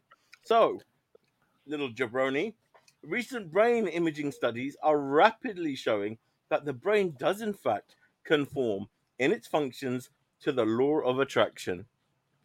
What's the source? Oh, here we go. An article says it. It says so on the internet. I have... I have claims that are backed by sources and meta-analysis and research, scientific research, okay? You can see it all over here. Let me see your sources. Okay, it says it's on an article on the internet says so. So it must be true. Show us your source. Send us your link. Send me your link in the private chat. Okay, it's just one article at the moment, but I'll send it. Send it. Let me just see what sources you have. Because what I'm showing you, it's not just a Wikipedia article, okay? Because if you go to the Wikipedia article, there's this thing called citation, okay? Look, if you click on the citation, it takes you to actual legitimate, authoritative sources, peer-reviewed public. Peer-reviewed academic research, okay? And sometimes even meta-analysis. It's all over here, okay? Let me see what you have. Let me see. You see my peer-reviewed academic research, and you raise me with... Prove you something different. I can prove you that that a Yeti exists. Just open the link, BBC1. Wait, what the hell did you send me? This has nothing to do with what you just told me. Oh no, I'm just telling you that if it is like on one article, then this is true too. Oh yeah, okay, yeah, okay. Oh, I thought that's what the Friendly Muslim would sent me. Okay. We're like, why is okay? We'll look at that as well. But let me see what the Friendly Muslim said. Okay, this is the Huffington Post. Okay, is there? Wow. Okay, is there a scientific? We just happened to start talking about it. Hold on, while you're going through this, let me see if I can find some more. Mm-hmm. Hold tight, caller. But carry on. Is there scientific evidence for the law of attraction? Okay. There is an age-old belief. Okay, I don't want a description. I wanted the evidence. Recent brain imaging studies are rapidly showing that brain does in fact confirm in its function of the law of attraction. Perhaps the most convincing evidence to date has been the discovery of mirror neurons. Okay, mirror neurons are not the law of attraction. Jesus Christ. At first seen in monkeys, scientists eventually found a set of mirror neurons in humans that mirror the behavior of someone who is being observed. Oh my God, this is not the law of attraction, okay? This is just mirroring someone else's behavior. This is not evidence that this other form of energy exists that is not measurable by any scientific method. This is your evidence? This is just saying... This is just connecting two things that are completely unrelated. This is how people who believe in pseudoscience just connect the dots where there no connection exists. You understand that this claim that is being shown that here, the proof that these people claim to have found is not actually proving the existence of this other form of energy. These are just certain neurons in your brain that have been discovered to behave a certain way. There's all the energy that is required for our neurons to behave the way they do, okay, exists within all the energies that has been already known to scientists. All the energies that we already are aware of is enough to explain everything that is happening in our brain. Did you know that they discovered new layers within the brain? That were unknown before.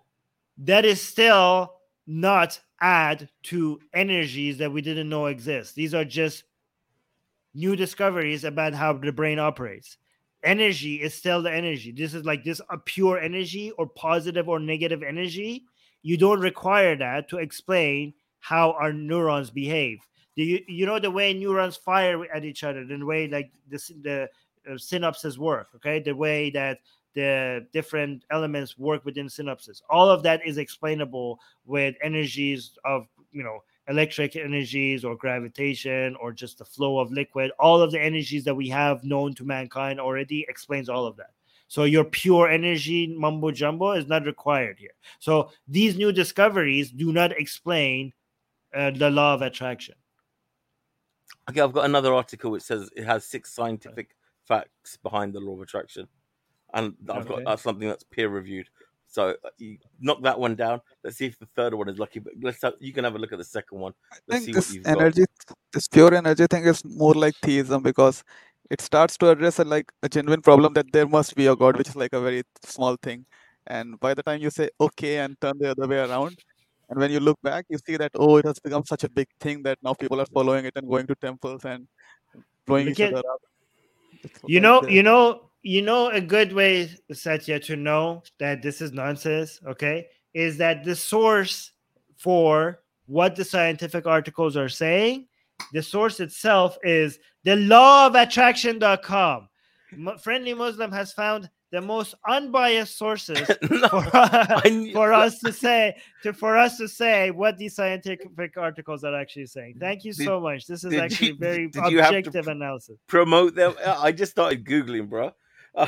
Yeah, I wasn't ready for the debate. Like, I'm enjoying it.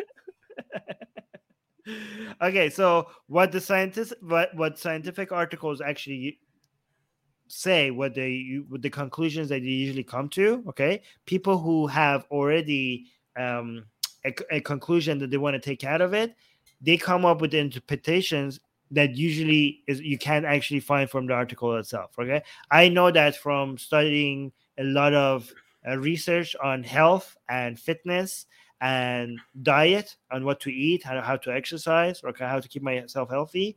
There are so many, like, the research says something, and there are a lot of websites, even some legitimate websites, come take those research, and they say the research says something, and the scientists have to come and do so much cleaning. I'm like, no, this is not what the research paper is saying. Please stop misguiding people. Like, the conclusion of the paper is not what actually these blogs and these, like, and especially, like, if they already have a bias, that should be a major red flag for you, right? So, for example, a lot of people who support the keto diet, okay, a lot of meta-analysis actually shows that keto diet is not necessarily the best way, like, it's not necessarily the best way to lose fat and stuff like that, right? But even though meta-analysis and science shows that, they keep finding research that doesn't support what they're saying, but they take lines out of it and say, this means that what we're saying is true. And they post it on, I don't know, their own keto websites. But the fact that you're reading it off of a pro-keto website should give you a red flag, like, maybe the research is not actually saying what these people are telling me it's saying, right? So which number do you want me to read? Well, let's go in order. So it's, you know, scientifically correct. Let's go in numerical order. So number one is... what's number one? Okay, so the oxymoron is saying people who talk pure energy stuff are incarnations of people who believed non-solar sources of light have magical properties. Yes, something like that. Oh, yeah, and D is saying finding evidence to support your claim is backwards. Yes, you already have a conclusion, and you're trying to find evidence for your conclusion, instead of not having a conclusion and just following the evidence and see where it leads you. So that's the opposite of what you're supposed to be doing.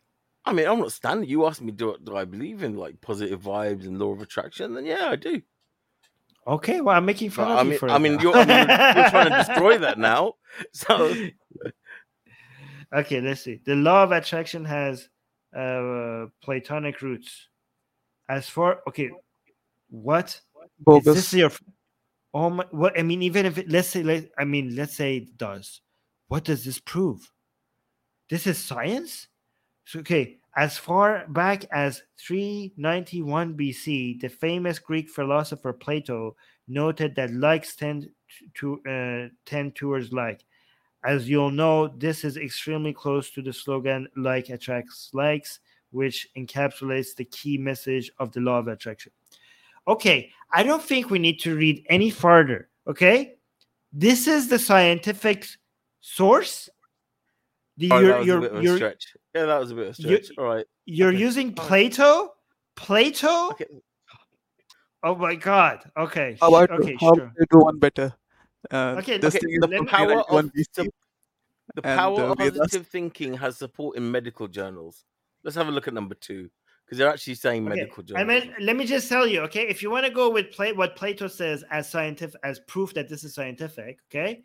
Plato was a fascist, okay? His philosophy would lead to fascism, okay? He believed in eugenics. He believed in controlling the population based on breeding people to get basically...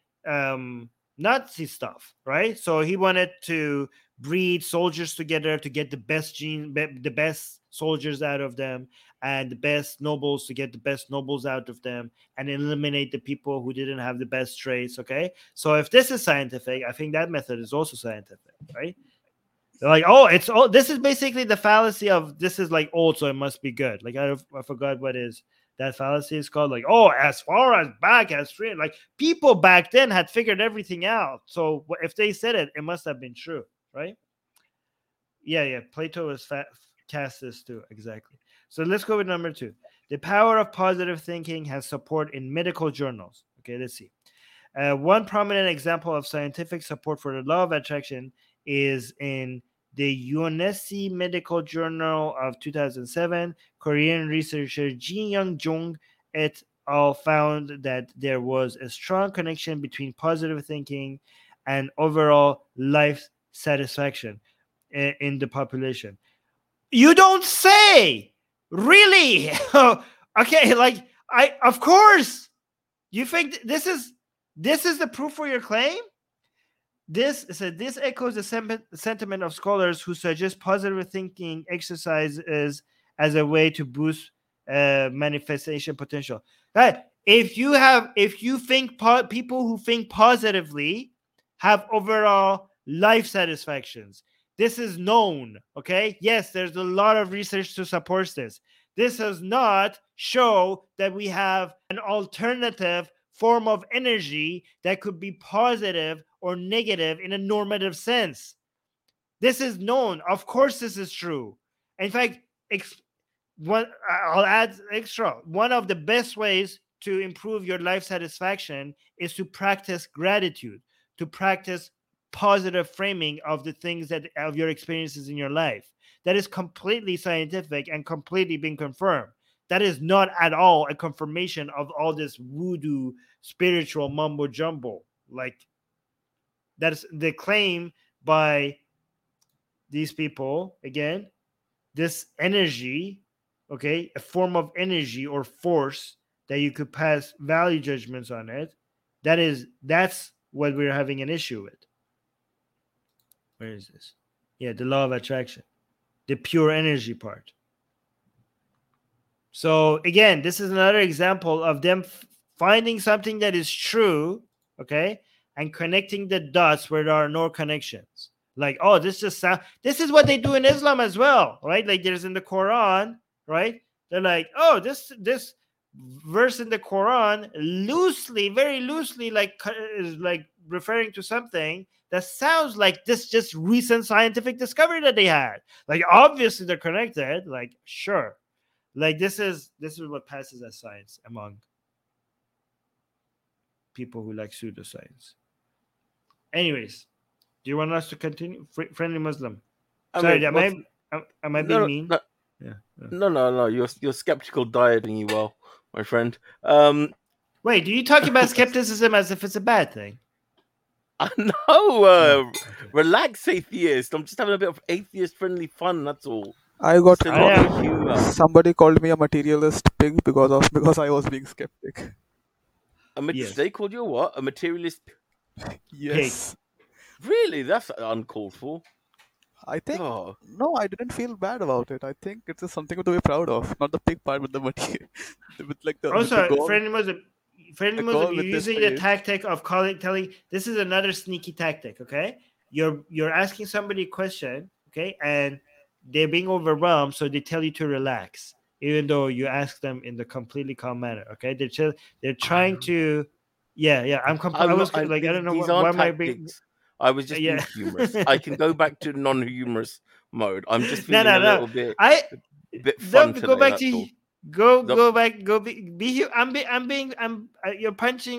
back at you. Like, it's fine. Yeah, they're love taps. It's like when your cat just gives you a little love tap. It's not a. It's not a scratch.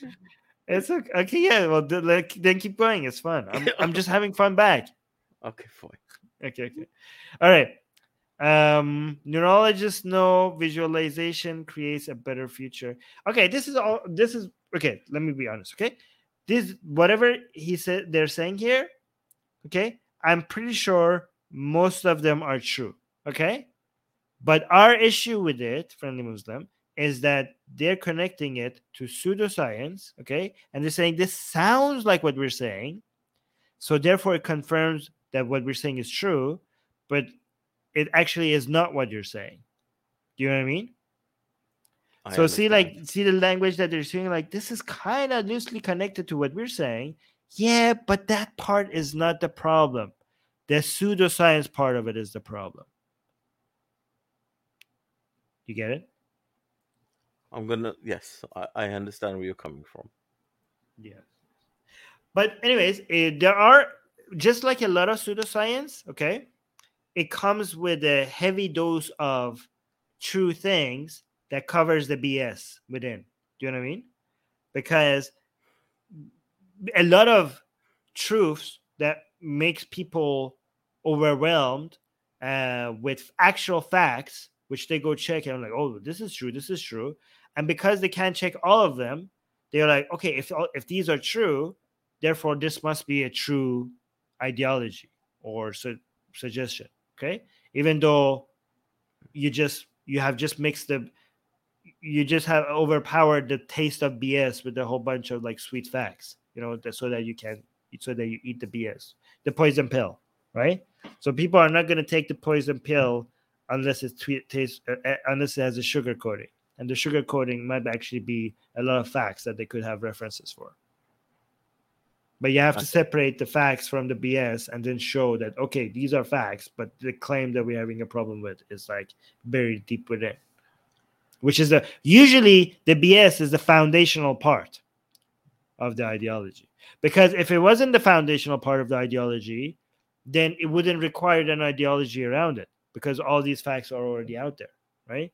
Because they make the BS part of the identity of the people who believe in it. Okay, and the other people who don't believe in it will become the outsiders, and then you will create the us versus them mentality, and then voila, you have yourself a cult. Voila, like that, in under 60 seconds, just pop it in the microwave, and boom, you've got yourself a cult. Yes. By the way, Susie should be here, because Susie has been studying cults. Oh, really? For a long time. Dark is saying there's a good article on this topic on Neurologica by Stephen Novella, Neurometaphysics, BS in a Cheap Suit. Oh, Friendly Muslim, maybe this is something you want to check out. Okay. Just so you can see that. It may be beneficial. Might have to revisit it. I enjoyed it. Like a good dose of skepticism. I'm going to speak to my scientific friend who understands a lot of scientific things and is an atheist also. But can point me in the right direction possibly on this one. Yeah, I enjoy even learning. I know you do. I like that about you. By the way, just because the foundational claims in this ideology is false, could be false, that doesn't mean that you should throw away all of this, right? Because there's a lot of things that sounds like the ideology of law of attraction, but it's not, and it's actually true and helpful. You know what I mean?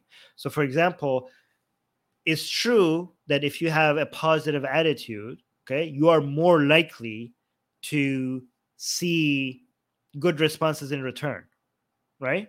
But that's not because anything magical or supernatural is happening, or there's some energy that you're exerting out and is like some scientific stuff is happening that is making that happen back to you. Okay, what's actually happening is that more often than not, somebody who is doing good, acting nicely and kindly to other people, and being helping other people and doing a lot of positive things, eventually they will build a reputation for being a person like that. Okay, and they will develop some trust with other people, and other people will know that this is not a person that will hurt you. And a lot of people will remember the way that you treated them before and can count on you and want to see you. And because of how nice you are, they would be interested in seeing good things happening to you. And if you're in trouble, they will help you out. Or if something bad happens, if you do make a mistake, they will forgive you.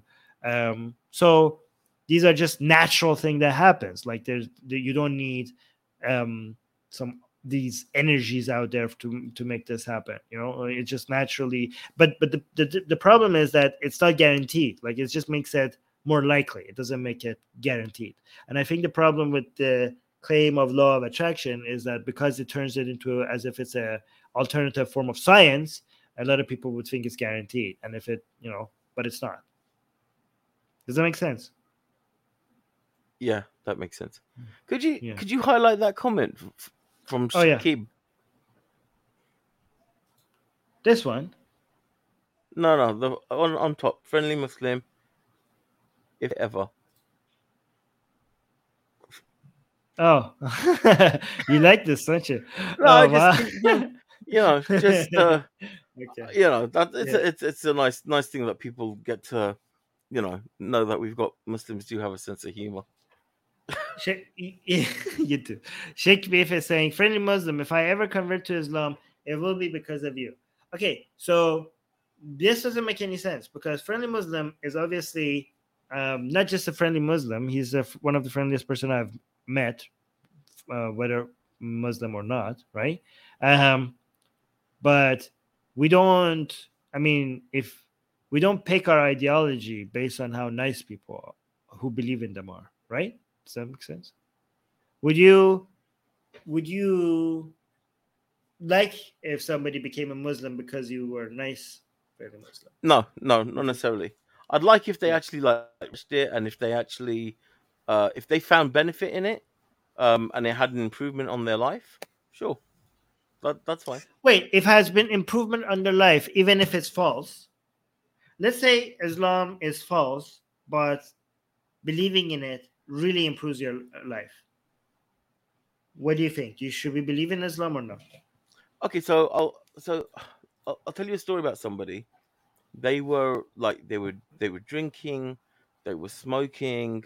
They had a real, they were just in a mess. And when they converted to, they really had a drinking problem. They really had a smoking problem. And they converted to Islam. And then it gave them a better sense of structure. And they stopped drinking and they stopped smoking. And their overall now is much better. Their health is better. Their outlook is better. They feel... Okay. Humbled. Well, so wait. That's a great example. Okay? So you think that's a good thing, right? You think that's a good thing for that individual that they have found. So you're happy for that individual that they converted to Islam because that what happened. Right? I'm happy that they feel the individual, Okay, feels but this was a net positive in your eyes. This was a good thing, and no harm to others. No. Okay, so this was can you say the word? Of course, yeah. Okay. So if somebody was a Muslim, okay, mm-hmm. and they had a really hard life because of being a Muslim, okay, mm-hmm. and then they left Islam, mm-hmm. and because of leaving Islam, their life improved significantly, okay. Mm-hmm. Would you say you would be happy that they left Islam? Yes. Okay. If that individual, does the truth matter at all? That individual feels within themselves that they are better, they didn't receive it, it brought them misery, then that's their individual life. And if they found happiness not being a Muslim in that context, then fine. That's the way it worked out. Yeah. Okay. But you understand that this is not a message that the vast, vast majority of Muslims would endorse. Okay. That somebody leaving Islam was a good thing that happened. This was, based on most Muslims' views, this is definitely a net negative. Well, it depends on a couple of factors. I know. The fact that you're saying that this depends on a couple of factors makes you different from the vast majority of Muslims. The fact that you say it depends, okay? But because based on most Muslim views, there's no way that this was a net positive. Somebody leaving Islam is a net negative. Well, it depends on people can have different views. That's how I know, people... I know people have different views, okay? I'm just saying, do you understand that your views, okay, is in contradiction to the vast, vast majority of Muslim views? It just may be thinking out there. Obviously, no one's going to probably be going, yeah, it's great that people leave Islam.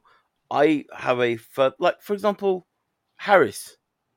You know, he didn't become a Muslim, but also he does a lot of good in what he does. Like, I can see from his apologetics, no, people may not understand. That's not my example. That's my example. It is.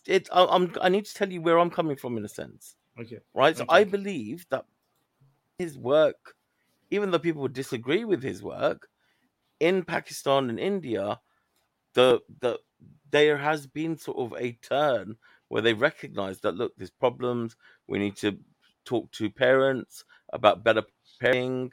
There are a lot of things that I'm seeing on their channels that they're doing that they possibly weren't doing before. And I think that would benefit people. So, for example, specifically, there was a podcast based on toxic parenting and how some, Muslim parents in Pakistan, they're very harsh with their children. They've got questions. They're not giving them answers. They're shutting them down. The children are afraid to ask questions. That's not healthy. So we need to, and they need to be, otherwise they may become atheists. They might go on to different paths where they, start drinking, all sorts of things. And that can be because of toxic parenting. So agreed. Now it's a case that if we are educating them, letting them talk, answering questions, letting them see other views, and also allowing them to understand principles of Islam also. And naturally find their way also. So this, I believe, could be a result of the work that Harris has done. Because would you say it's a good thing that Harris has left Islam? I think he can do more good also. Yes, in most cases. No, but you're answering questions that I'm not asking. Is it a good thing that Harris has left Islam? For him, yes. Okay. For and him, your yes. view. And he's also providing... And you agree, do you agree that your view is in contradiction to the vast, vast, vast majority of Muslims out there? The idea of was a good thing that somebody left Islam. They probably haven't heard that proposal the way I've said it. Well, a lot of them will suggest to you, that there's a much bigger thing at play here than these... small little consequences. You know what I mean? Like your relationship with Allah, and your being right with God is far a much bigger priority than the small little effects that you're seeing on this short life that we have. One is like threatening people's eternal life, and you're talking about their work, which has effects on people's short-term life, this life. You're picking the dunya over the akhirat. But then people that fall into perhaps atheism or leave Islam are focusing on the dunya instead of the afterlife. Yeah, and that's a bad thing, according to Islam. You're saying that people were according to Quran, focusing on the dunya over akhirat is a bad thing. You have to focus on the afterlife more than you focus on about this life. So that becoming an atheist, becoming an atheist makes you ignore the afterlife. Are you still a righteous person? Are you still the one of good deeds? Essentially, yeah, but I'm not in right with Allah. Do you know that I left. Allah may left, see mercy in your righteousness. I understand that that's your view. I'm accepting that is your view. Okay, I'm not denying that as a viewpoint.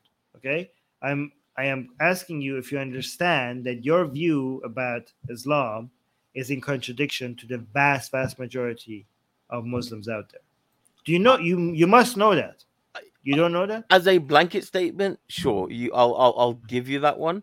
On a smaller scale, I would say, unless you actually propose what to them as a whole. As looking at it from this sort of view, possibly, they may say, okay, in that particular case, it was better for him. Who knows? Or it was better for others. Maybe he's being used as a transmitter or a tool to help others. I think you do a lot of good work. I think that Harris also does a lot of good work. I don't agree with everything he does. I'm annoyed with him a little bit about a tweet that he did recently. What did he tweet? We'll cover up and then we'll talk about that on the as the next subject, basically. But yeah, but on this case, I think we've answered. Wait, I want to know why did Harris Sultan tweet that annoyed you? He tweeted that if you have a neighbor that's Muslim, again, I'm paraphrasing, and if he has a if you have a neighbor that's Muslim and you ask them about Rushdie, and if they're silent on the matter, their silence is complicit, makes them complicit. Oh no! Oh my God! Did he actually? No, I disagree with that. No. We had it out on Sunday. I'll pick up the tweet because I don't want to do him an injustice. Complicit. Yeah, silence is complicit. Yeah, we had a big showdown on Sunday actually about it. Like, it wasn't a big showdown. We were all good, but you know, we were talking about it. But yeah, I also mentioned you as well because I said that obviously Armin's got a different view and he's had an influence on my thought pattern also about it. So we were discussing you also. I name dropped you in it. Oh, but yeah, I mean, we've got another pattern. Ibn. Oh, you're cutting out. Wait, let me highlight just a few more comments. KP saying research proves that the Indus Valley civilization was destroyed due to nuclear bombs. What's your opinion on this? Well, I think that's ridiculous. Yeah, I want to speak on this. What? Okay, I want to speak on this. Okay, so the thing with this is, in Hindu mythology, there are many kinds of weapons. There are many gods, and they have their own weapons. So Brahma has the weapon Brahmastra, and whenever you pray to Brahma for many years while meditating, he comes to give you a boon, and if you ask him for the Brahmastra, he can give it to you. So it is like one of the most powerful weapons. I think it is the first or the second most powerful weapon. So looking at its power, many people have said that it is actually the nuclear weapon which was available at that point of time. They associated that story with nuclear weapon. I mean, why are you asking my opinions on this? It's obviously ridiculous. Like, why? What else can I say? It's a nonsensical claim. Yeah. Darker saying, I know people... Yeah, go ahead. Plus, I think that article is that claim is misinformation because that I have read an article which says that there are radioactive waves which is not same as like destroyed by nuclear bombs. They could be like a uranium field right below the place. Okay. Yeah, I've seen people trying to make maps showing that wherever the tipple is, there's uranium or something. I don't know, people. Is that what they do? Like they try to show where the temples of the god is, there's uranium in India under it? Yes, some people do that. Okay. Darker is saying, I know people that turn around their lives without religion. Yes, I know that too. I know people who turn out their lives because they left religion. So none of this proves whether the religion is true or false. Okay? That people are becoming better or worse because of religion or because of leaving religion. This is not a good way of measuring the truth value of a claim. Okay? Not at all. Because some people might join the KKK and be like, their life becomes so much better because of it. They're like, ever since I joined the KKK, I found a community. People love me. I'm getting a lot of support. I used to be depressed. Now I found meaning in my life. I were like, okay, maybe KKK is bad, but for that person, it seems like it's making their life better. So maybe for that one individual, it was good that they joined the KKK. Like, No, it was not good that they joined. There's no way I would say it was good that that person joined the KKK, even if their lives became better because of joining it. Okay. And did I just compare joining Islam to joining the KKK? Yes, I did. And I'm proud of it. Okay. They saying, what if they are happy drinking and smoking? Yeah, exactly. Or heroin. Heroin makes people happy, I've heard. So that doesn't, just because they're happy, that doesn't mean it's a good thing. Oh, Friendly Muslim just sent us a tweet by Harris Sultan. Let's analyze this together so we know that we're not putting words in his mouth. D is saying, I have a co-worker that backs... oh my God, backs killing Rushdie, backs beheading French teacher, but is reasonable about everything else. Jesus Christ, that's crazy. Let's actually look at this tweet. Okay, Harris Sultan has tweeted saying, if you think your next door neighbor, co-worker Muslim is a decent person, he might well be, but ask him about Salman Rushdie. Ask him about his views on apostates and blasphemers. Their silence would be considered complicity. No, why? Their silence might be pressure, could be considered pressure from the community. Their silence could be like, I don't want to get in trouble with other Muslims. Okay? Their silence might be like, I don't talk about political stuff because I have a life and I need to focus on other things. Their silence could be so many things. Why? Like, this is like complicit. They're complicit just because this is kind of like Antifa nonsense. Like white silence is, this is like Antifa saying white silence is violence. This is basically Harris joining Antifa nonsense, but from the other side. Isn't this exactly the same thing? So obviously we all, I mean, I had a with him, he said you would disagree with his statement also, and you know we went in. And again, I'm not trying to cause inter-ex-Muslim beef at all. This is us just having a thought and discussion about our different views. No, sorry, beef is okay. No. I mean, like, I want us to be able to. I brought it up with him because I want us to discuss it. Like, I'm not happy that you said that because I don't think it's fair, you know. And this is what he's doing. This is exactly what he's doing. Yeah, well, yeah. Wow. Yeah. White silence is violence. Yeah, that's a... Congratulations, Harris Sultan. You have gotten Antifa-level nonsense. Oh, my God. Hey, Harris, let's come here and talk to me about this. This is what are you talking about? Silence is not complicity or violence at all, okay? It's not responsibility. It's not at all the same. You're complicit in an attempt of murder at somebody just because you decide not to speak on something. You know how many different alternatives are for the reason why you might be quiet about something? There's so many, especially if you are living within a Muslim community. You have no idea what could come. Like, I'm like, I don't need this. Like, why are you asking me this? I don't need this in my life right now. Like, can you please not put me under the spotlight right now? Like, I don't like. Hey, like, or somebody could be like, I don't even follow the news. Who's Salman Rushdie? like, why do I need to talk about these things? Oh my God, people don't need to. This is, you know what this is? This is guilt by association. Okay, why are Muslims more responsible to talk about this more than other people just because they belong to the group? This is this is a famous logical fallacy. You're doing guilt by association. That's so weird, man. Honestly, you know what? I really want to, like, some Muslims that are quite educated, da'is, and I was thinking of setting this up between, like you, me, Harris, and one of these da'is, and having a conversation about this, basically, because I think it would be fascinating, you know, in terms of, like, what do we do? Because I am pro instant condemnation.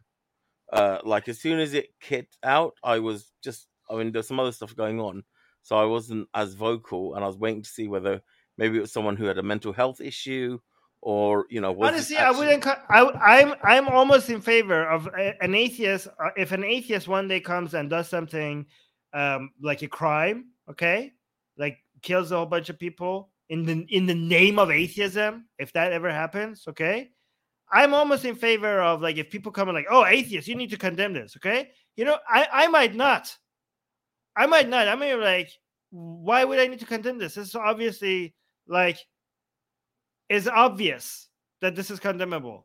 You're like, you telling me that I need to condemn this is an insult to me because you're suggesting that I might actually be endorsing this, okay? So you shouldn't be asking me to condemn this, because by asking me to condemn this, you're kind of suggesting that I would be somebody that would support a crime like that. So shut up. I'm not going to, because you asked me, I'm not going to condemn it. So what was interesting, he then put up some figures from a survey from Pakistan and India and Bangladesh, maybe, I think it was, 3 regions that believed in stoning and apostasy laws and all the rest of it. So, I mean, it wasn't clear and we were kind of in the middle of it, so I didn't dissect those figures. But he said that's why it is a natural position for you to have to speak up about it. Wait, why? Because of stats? Yeah, that's why, because people. Well, again, majority it's yet by Muslims, association. Like I am an I am an individual. Okay, your stats are true. Okay, but your stats also show that there are people within this population that do not have those views. Okay, so you cannot judge. You cannot apply a majority view to an individual. Okay, because I happen to be an individual. You have no idea which side of the statistics I am. The only way that you could do guilt by association is if the statistics show that 100% of the people within this population believe a certain way. That's the only way you would be allowed to do guilt by association. Okay, that would be an interesting stream. All four of us. Anyway, I'm going to make that happen. Can I ask a question, please? Can I ask a question to Friendly? Can I ask a question to Friendly ex-Muslim, please? What do you think? Friendly Muslim. Sorry. Inshallah soon, eh? Are you an apna, by the way? Am I what? Are you an apna? What's that? Are you Pakistani? I mean, I've got heritage from that part of the world and other places. Oh, you're mixed. Yeah. All right. Okay. He's Indian. He's Indian. That's Indian. No, not Indian. India wants a friendly Muslim. India wants a friendly Muslim. Okay. Yeah, sorry. What was the question? Sorry, the question is, what do you think about Daniel Haqiqatjou? A mix depends on the argument and who he's having. I think it's very specific. Some things I think he's way off base. Some things I think that he's got a point or a reasoned argument for, but okay. I don't think it's a whole, accept him as a whole or not. Some things he says, like, all right, well, he's got an interesting point, an interesting argument, but I don't idolize him in any way that. You know, do you not think that someone like Daniel, who has such repugnant views on certain topics, shouldn't you just basically condemn a person like that completely, because he holds certain views? Like, for example, he doesn't think girls should be educated, for example, at all. They shouldn't go to school. They should just be housewives, get married when they're children, etc. Don't you feel like when he says things like that, shouldn't you just basically come out and say, this guy's a repugnant individual, I don't want to be associated with him in any way whatsoever? Don't you think that's a better way to approach people like Daniel? Well, I'm not associated with him. You just asked me what I think of him. So, maybe this is a part of the problem. Why do I need to have a complete view or an association of him anyway? He's an individual, so because he may have a view, then on something, and it may be wrong. He may be completely wrong on his view. He may have a baseline. Well, Islamically, obviously, women are entitled to the same education as a male. So that could be anything up to university. And then half of their deen is to get married. Now, fine, they can also be single, and that's something they can do also. So I wouldn't... He may have a view that by them getting married, etc., is the preservation of the family unit, and also it increases the population, keeps the general population healthy, holds men accountable, and he may have his own views on that. I may not necessarily agree with everything he says, and so I'd have to take it on an individual basis. I don't condemn people on the whole. The reason why you should condemn him as a whole is because he influences other Muslims, and he came specifically on a channel in which he was advocating to the people listening, to the viewers who were mainly South Asian, and he was advocating for them to stop educating their little girls, their children. That's specifically what the topic was, and he came on that channel and he was specifically dealing with that. The reason why he should be condemned by other Muslims is because he's influencing fellow Muslims. He's trying to influence people like you and other Muslims to follow his perspective, and if there's a broader condemnation of him within the Muslim community, it'd be less likely for other Muslims to follow his teachings, his perspective, etc. To get Armin cancelled as well for his perspectives, because his perspectives could be harmful to Muslims also. But I don't think Armin's perspectives are harmful to Muslims. In what way are they harmful? Well, then it's subjective. And are you do you think teaching small girls is harmful? Not like saying that we shouldn't educate Muslim girls. What is his viewer base? Like who was it when he came onto Wajdi's Mufti Wajdi's stream? Yes. I watched that, and that was overtaken predominantly by Harris and basically, and it was in mostly English. So I don't think that he's influencing anything because it was a mostly English stream. Everything he was saying was being translated. You watched the stream; it was being translated into Urdu by Mufti Wajdi. Every single thing he was saying was being translated into Urdu. Very generally, I don't think he would account to be have 220 million Pakistani Muslims adhere to what he said.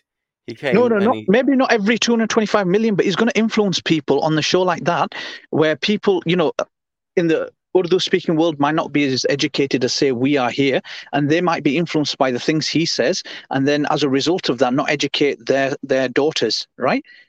So I think you give him far too much credit, mate. I really do. He's not a mufti. He's a guy on the internet who appears to have an education. And that's it. So I think you're giving him more credit. No, he might not be a mufti, but Mufti Wajdi is, and he condones basically by allowing him to come on the show and then not argue against the things he's saying. He's advocating for the things that Daniel is saying by translating them to Urdu, and he has influence over that. And he's got 110,000, 120,000 subscribers, and he's pushing that narrative by allowing Daniel to come on the show. How many views did that video get? I don't know off the top of my head, but I know it had about 1,000 viewers during the live stream, something like that. Yeah, 700 to probably 1,000. That's a lot of people. That's a lot of people. No, it's not, bro. Not compared to 220 million Pakistanis. And if a single girl is not educated as a result of that show, it's a problem. It's a problem, my friend. Do you understand? So why don't just condemn him? Say, this guy's an absolute complete pile of garbage. Why don't you stop being a Karen? And calm down about it, because there's no need to be so theatric about one guy coming onto a show and speaking. I think we've got more sense than to follow him blindly just because he went on a show. Don't see the huge, I have to condemn him coming because he had a certain view or an argument. I think we're more intelligent. I'm not saying you have to condemn, but it shows the kind of. The fact that you say you support him on certain topics is an indication of taking it out of context. Yeah, I didn't say support. I said I acknowledge some of his arguments, depending on what they are. I also said that I don't deeply follow everything he says, and then go and research everything he says or follow anything that he says. I watched Armin. He may have his views. I'll acknowledge his views. I may research them further. I may not. Why all the theatrics? Okay. All right, sorry. I'm a bit hungry. Okay, then, bro, eat something, man. I don't really need you coming at me like this. All right, listen. If you're hungry, go eat and talk to me in a more calmer fashion. Okay. All right. Do you condemn? Calm down, bro. I'm really not in the mood. I'm really not. Okay. Yeah, but do you condemn? The friendly Muslim thing will only go so far when people come at me in a certain direction. So. I've been condemning the Rushdie attacks all Sunday. I've had abuse for it. I've had crap thrown at me for it. And so I'm really not in the mood for you to come at me about Daniel Haqiqatjou. Okay? All right, I apologize. Hungry, go and eat. Okay, I'm sorry. Calm yourself down. Okay, I'm sorry. I apologize. Okay. I didn't mean to. Do you know what it is? It's just this guy, Daniel Haqiqatjou, he really winds me up. Quite a bit, just some of the things he says. And I was watching that show and I couldn't believe what I was hearing. I mean, the guy, to a massive audience, to a huge audience, he was advocating for girls not to be educated. I think, in my opinion... Yeah, and Nuria pisses you off and you called her a retard. Well, that's because she is one, right? And, okay, well, there you go. This is the whole point, bro. No. So you've done that on occasions. They compared Nuria and called her a retard, and they even did a video which you should have checked in response to what you said. They lied. They basically lied. I'm going to respond to that with Armin. Listen, I'm going to do a higher tier subscription, Armin, so we can do, like a live stream, etc. And we'll respond to that step by step. She even said, "I hope he didn't send the video to Armin." Because in the video that they were responding to, they said they were basically, I said, "I'll send you the video in which she says this," and then in the response video to my basically condemning her, she said, "I hope he hasn't sent it to Armin. I hope." So when I show you the video, Nuria has had an education, but you called her a retard. You have you have misrepresented what Harris Sultan and Nuria, because you because the impression I get from you is that sometimes you make it seem like they're anti-Muslim, you know. I don't think they're anti-Muslim. I think they have an inability to keep two ideas. You know, they basically contradict themselves continually all the time. Everybody does at some point. And I think that's due to maybe they're not really thinking carefully about the things they're saying. And as a result of that, you know, they come out with very contradictory statements. In one hand, I have noticed a couple of times listening to you describing something what somebody else has said, and seemed very outrageous. And then when I checked what they actually said, it was, even if I had still a problem with it, it wasn't as outrageous as you made it seem. Can you give me an example? No, I don't remember.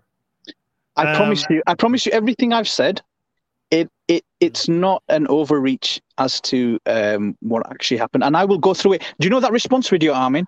I'll do a higher tier subscription, and we'll go through it. We'll go through it on live on stream, and I'll show you exactly which parts they lied, and I'll provide evidence. I'm gonna see Nuria in person in a few days, and I'm very excited to see Nuria. I'm actually very happy to see her. I'm excited. Okay, I think Nuria is doing great work, and I encourage her to continue what she's doing. I think for too long, ex-Muslims have been kind of up each other's backsides, unfortunately. No, we don't. Okay, here's the difference. We actually criticize each other, okay? But we're just not dicks about it. Okay? I don't call people that are... When I criticize people, okay? You said something far worse. I didn't call them the R-word. I tell you what you did say. You called Faye the Most Gracious a garbage human being, right? Right? Well, I think that's far worse than calling someone a retard. Okay, she actually put someone's life at risk. She leaked information about an ex-Muslim while she was waiting for her hearing. Okay? She was arrested for a crime that she had not committed. Okay, and the private information that was being communicated between ex-Muslims while she was in that situation was leaked by her. I don't care if she was an ex-Muslim or a Muslim, that is a person. Actually, I'm not going to call her that because YouTube doesn't like that kind of language because it's dehumanizing. Okay, so don't use that language. Okay, but she is a terrible human being. Okay. That is different from people's opinions. Let me respond. I don't call people. I don't insult people because of their bad opinion. I might call out their bad opinions and crap on their bad opinions. Okay, but I don't. Everybody has bad opinions. Okay, I don't try to pass judgment on that entire individual because of their bad opinion. Okay, let me respond. When you put somebody at risk in that way, that's different. That's not just a bad opinion. Okay. Can I respond? Yeah, go ahead. Okay. So I'm a consequentialist, right?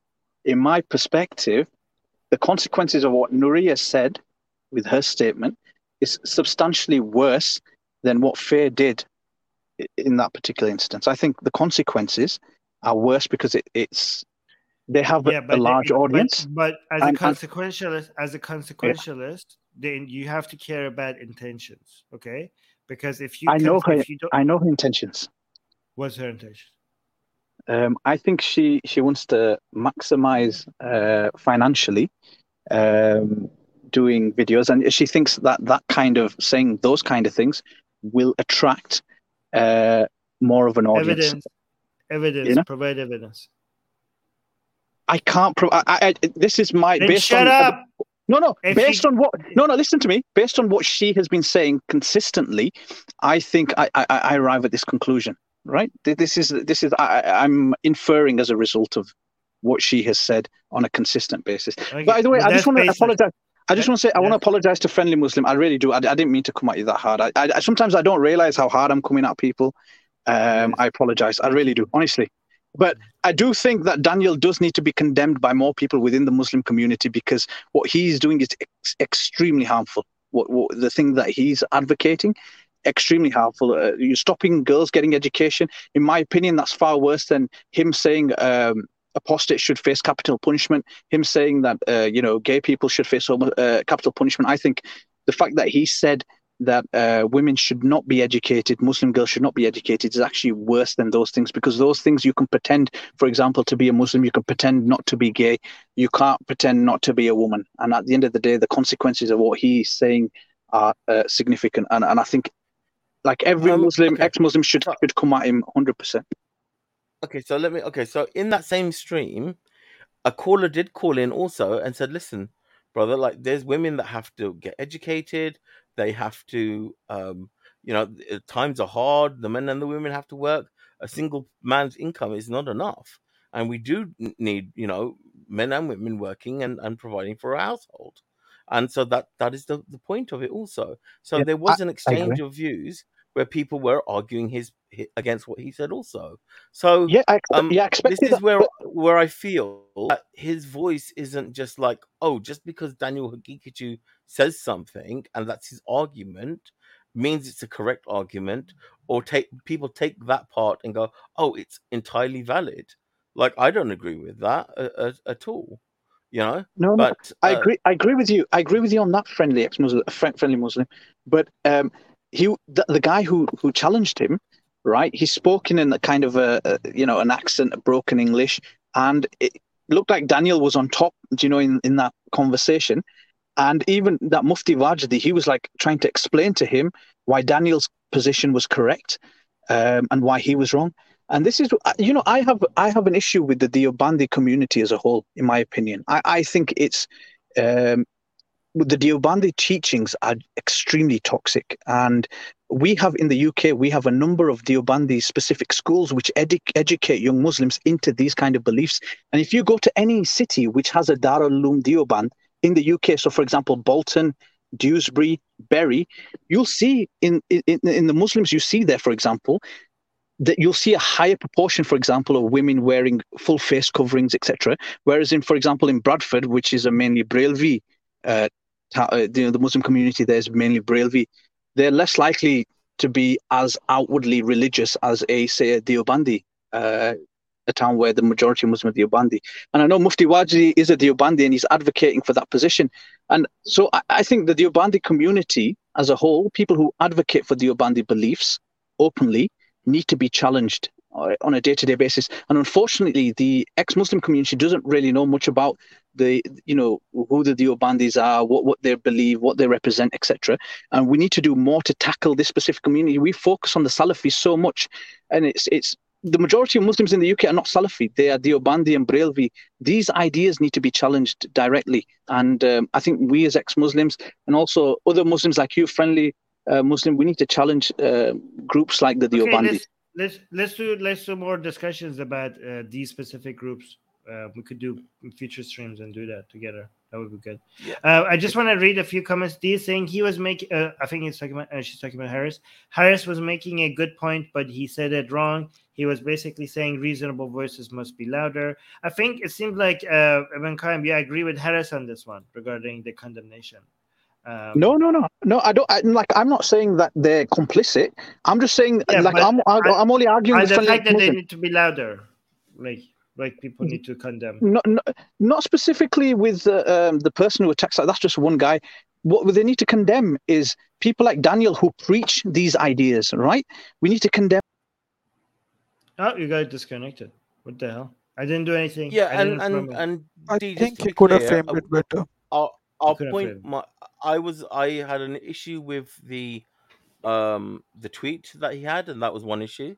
In terms of, every time something happens, my position as of now is, being, you know, in the public space, I will take the comments of the various Muslim councils and echo their statements, basically.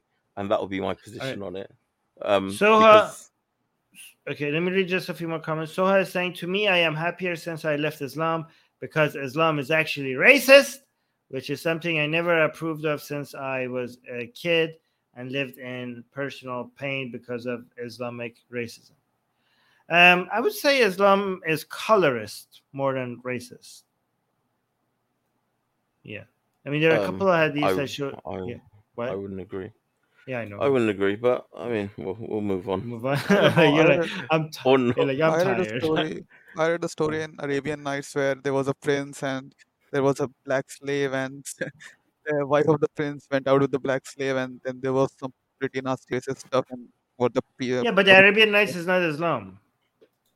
But it was all in the name of Allah. What? Yeah, but still, I don't know. Is it the Arabian Nights haven't got anything to, like, not anything to do with Islam? Yeah, I don't think so. Oh, I don't know. It's not like an Islamic. It's not like Islamic. This is not like a book Islamic of Islam. Literature. It's just an Arabic literature. It's Arabic stories. Yeah. I started reading it to just like get more familiar with Islamic mythology, and now I this is Arabic. Place, bro. This is Arabic folk, like Arabic literature. It's not Islam. Okay. Yes. It's not Sahih or Arabic Nights, bro. Yeah. Perfect Dawa is in the in the comments. Basically, Harris refused to speak to him and said he won't be entertaining him based on his behavior. Perfect Dawa wants to come and say Daniel Haqiqatjou is bad. Yes, Perfect Dawa, we know that you think like you disagree with these. You're the good type of Muslim. You're going to repeat the same thing. So it's not. If it's not new, it's not interesting. Like, these are bad Muslims, you are the good Muslims. We understand that. That's all you're gonna say. Like, the Islamic Republic of Iran is fascist. Oh, Daniel Haqiqatjou is ISIS. This is not true Islam. Your version of Islam is the true Islam. I mean, at some point, like, you have to come up with some new points. Like, I'm not gonna. I know exactly what you're gonna say. So, Perfect Dawa, do you want to write in the comments what you were saying about Armin as well? And the horrible things you were saying about him too, because I think it's better that you're upfront. There's no point talking badly about him on a Wednesday and then on a Tuesday saying, "Oh, can I come up and speak on and be platformed?" So please be consistent. Oh wow, you've been called that, Perfect Devil. You've been you've been two-faced. Because I had it out with him because he slanders people when he doesn't get his way, and then he doesn't understand why people don't want to speak to him then afterwards. So I said to him, how can you slander people and then want to come up on their platform and talk about what you're doing? Like, within the same, that's not fair. But he said he has a right to his opinion and he won't be silenced, basically. And he has a right to come onto platforms and speak wherever he wants. You have right. Is that true? You have a right to a platform. Okay. Yeah, he said that because EA Dawa also didn't want to speak to him because we were having discussions about theology and he wanted to come up and they brought him up. He didn't say anything and they put him in the back, basically. And then he started throwing insults in the comments. And then the following week, he started throwing insults about them, about you, about everyone, basically, who doesn't platform him. So, and that he has a right and anyone that doesn't allow him is terrible, and he has a right go on. So, once I come back from Germany, I first have to see if I could talk to him in Persian before I do English. He won't do, he won't do Persian because, like he said in the comments last week, a Persian channel they have Muslim. Their own people, and you already highlighted that. I can be. Cool. No, I want to highlight this because it was so cool to see. We have this is history, people. We have a pro-Hindutva. This is what secular jihadists and atheist republic do, okay? We have Hindutva defending a Muslim here. This is we bring people together, okay? In the world out there, okay, Hindus and Muslims are at it, okay? They're against on each other's throats, okay? Here, Friendly Muslim was being attacked, and Oxymoron, who is sympathetic to Hindutva, like, stop being mean to Friendly Muslim, okay? You're like abusing him. Please stop it. This is what we do. This is the effect that we have on people, okay? Don't tell. Okay, I'm proud of us. Hindu, Muslim, bhai. Sheikh was saying Hindu and Muslims are brothers.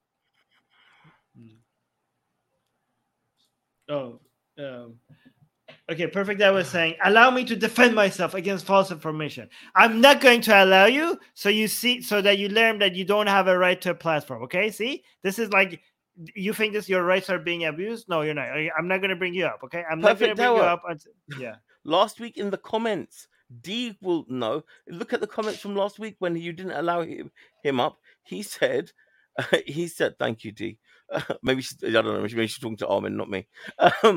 He said you don't know anything, basically, and you know they don't want to speak to a small channel like you, to CNN when it came to the Persian channel. So, guys, you know, guys, I need to go packing. So Qasem is reminding me that I need to go. I'm gonna miss my packing because I haven't even packed yet. Yeah, don't forget to keep your toothbrush. Toothbrush is the thing most people forget to pack. I just buy my toothbrush when I land because I don't want to bring it. Yeah. But the new toothbrushes are like very hard on the gums. Like that's a good thing. Gum. They're supposed to be hard on the gum. Your gum, if it's too hard on the gum, that means it's working. It's painful. Okay, if it's painful, that means your gums have been inflated too much, and you haven't been brushing them. So. If it's painful, that means you should be like brushing them harder. You have to make them bleed. Eventually, it will stop hurting. Okay, and perfect Dawa. Can you just do you think Armin is a lovely, fair person, or the other comment you can make is he's unfair. He doesn't know anything. So, which one do you support? Please make it clear then, so he knows how you really feel about him. Because I'm tired of this whole slandering people, and I've told him to stop doing it. It's not fair. So as I've worried about my dogs when I'm traveling. I don't live in Lonshaw. People will take care of the dogs. Don't worry about it. Ibn Qaim, do you want to say something? Last few words before we leave. Anything you want to add? Because I need to go.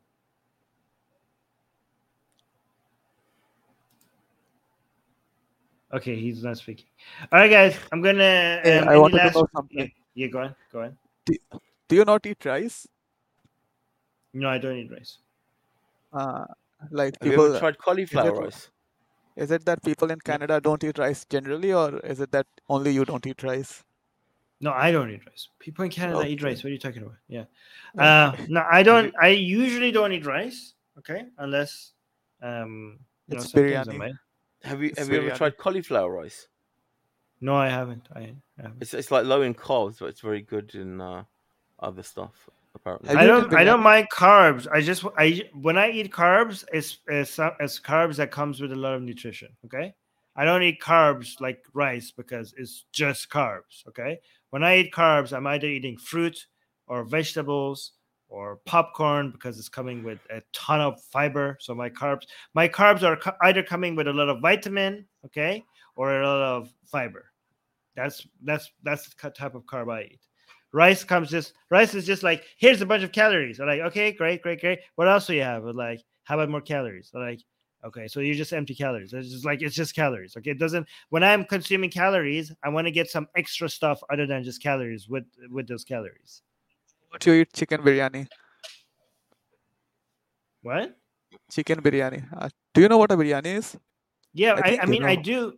Yeah, I do, but I eat, of course, when I'm out. Like, it's not like I'm never going to touch this stuff, okay? I'm talking about what I eat on a daily basis. If I'm out with my friends and there's like I eat almost anything when I'm outside with other people. I just don't eat out much out. Yeah. Okay. Yeah. I'm not that picky. I'm not like, oh, this is like a religion for me. Like, oh, don't touch rice or don't touch like sugar or don't touch fat. I just like once every week, I might go out and eat something that I'm not supposed to. What would you eat that you're not supposed to? I might get some ice cream. I might get some fried food. I might eat a pizza. I might eat a burger. But it's just like once a week or once every 2 weeks. Okay. Have you ever tried butter chicken? Oh, my God. Yeah. I love butter chicken. Okay. Final butter chicken. Oh, okay. Good. I wanted to ask you a quick question. Do you think that states, like nation states, should have a national anthem? Nation, there's no should. You mean is it better that they have a national anthem? Because obviously there's no such thing as should. I don't know. I haven't thought about it. But I mean, given that it's the standard. Because the Indian national anthem is actually a paragraph from a prayer to God. And it is argued that prayer to God is that God is actually Krishna, because it says that, oh, eternal charioteer, and eternal charioteer is Krishna. Ooh. So it is most likely a prayer to Krishna. I don't know the utility of national anthems, but I do know, I believe that if you have a national anthem, there should be no religious elements within it. That's my belief for now. Yeah. Because you're cutting up. Yeah.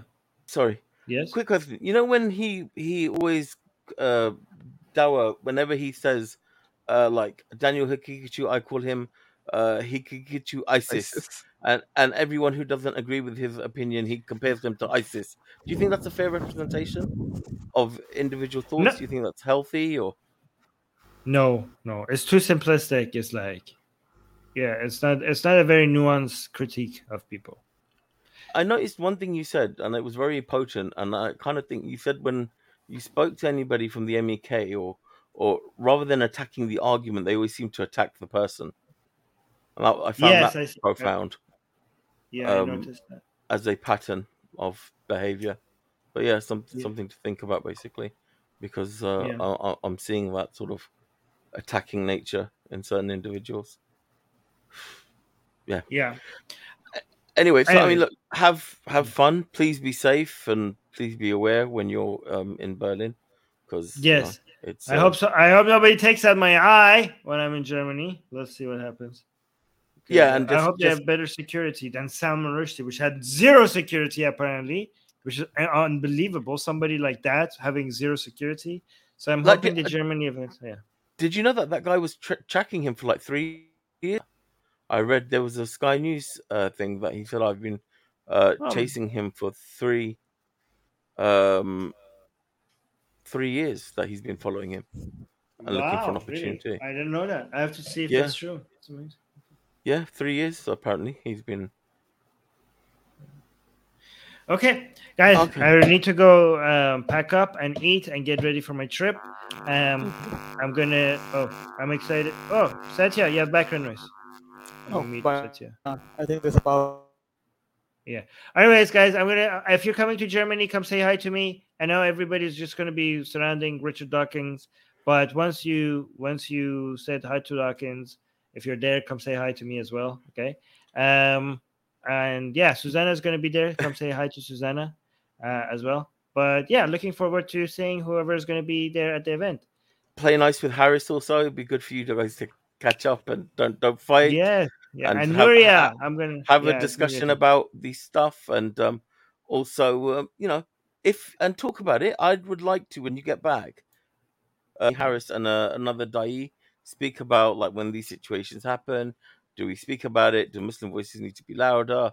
You know, pros and cons, etc. I think it would be a good conversation.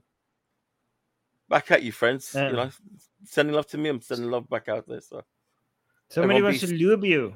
Somebody wants to lube you. I think it's love. Love you. No, I think it's more close to lube you. They want to lube you. How do you feel about that? I mean, I think it may be a sign of affection. So, is that Islamic? It's positive. Positive. Okay. Yeah. Okay. Let's not go there because it might be. It might be the latter. I may be mixing up things. So before I get myself in trouble, let's just say that. Thank you, friend, for well wishes if that's what they were. All right, guys. All right. Bye. Take care. Bye. Oh, guys, like the video. Thank you. Bye. And leave a comment.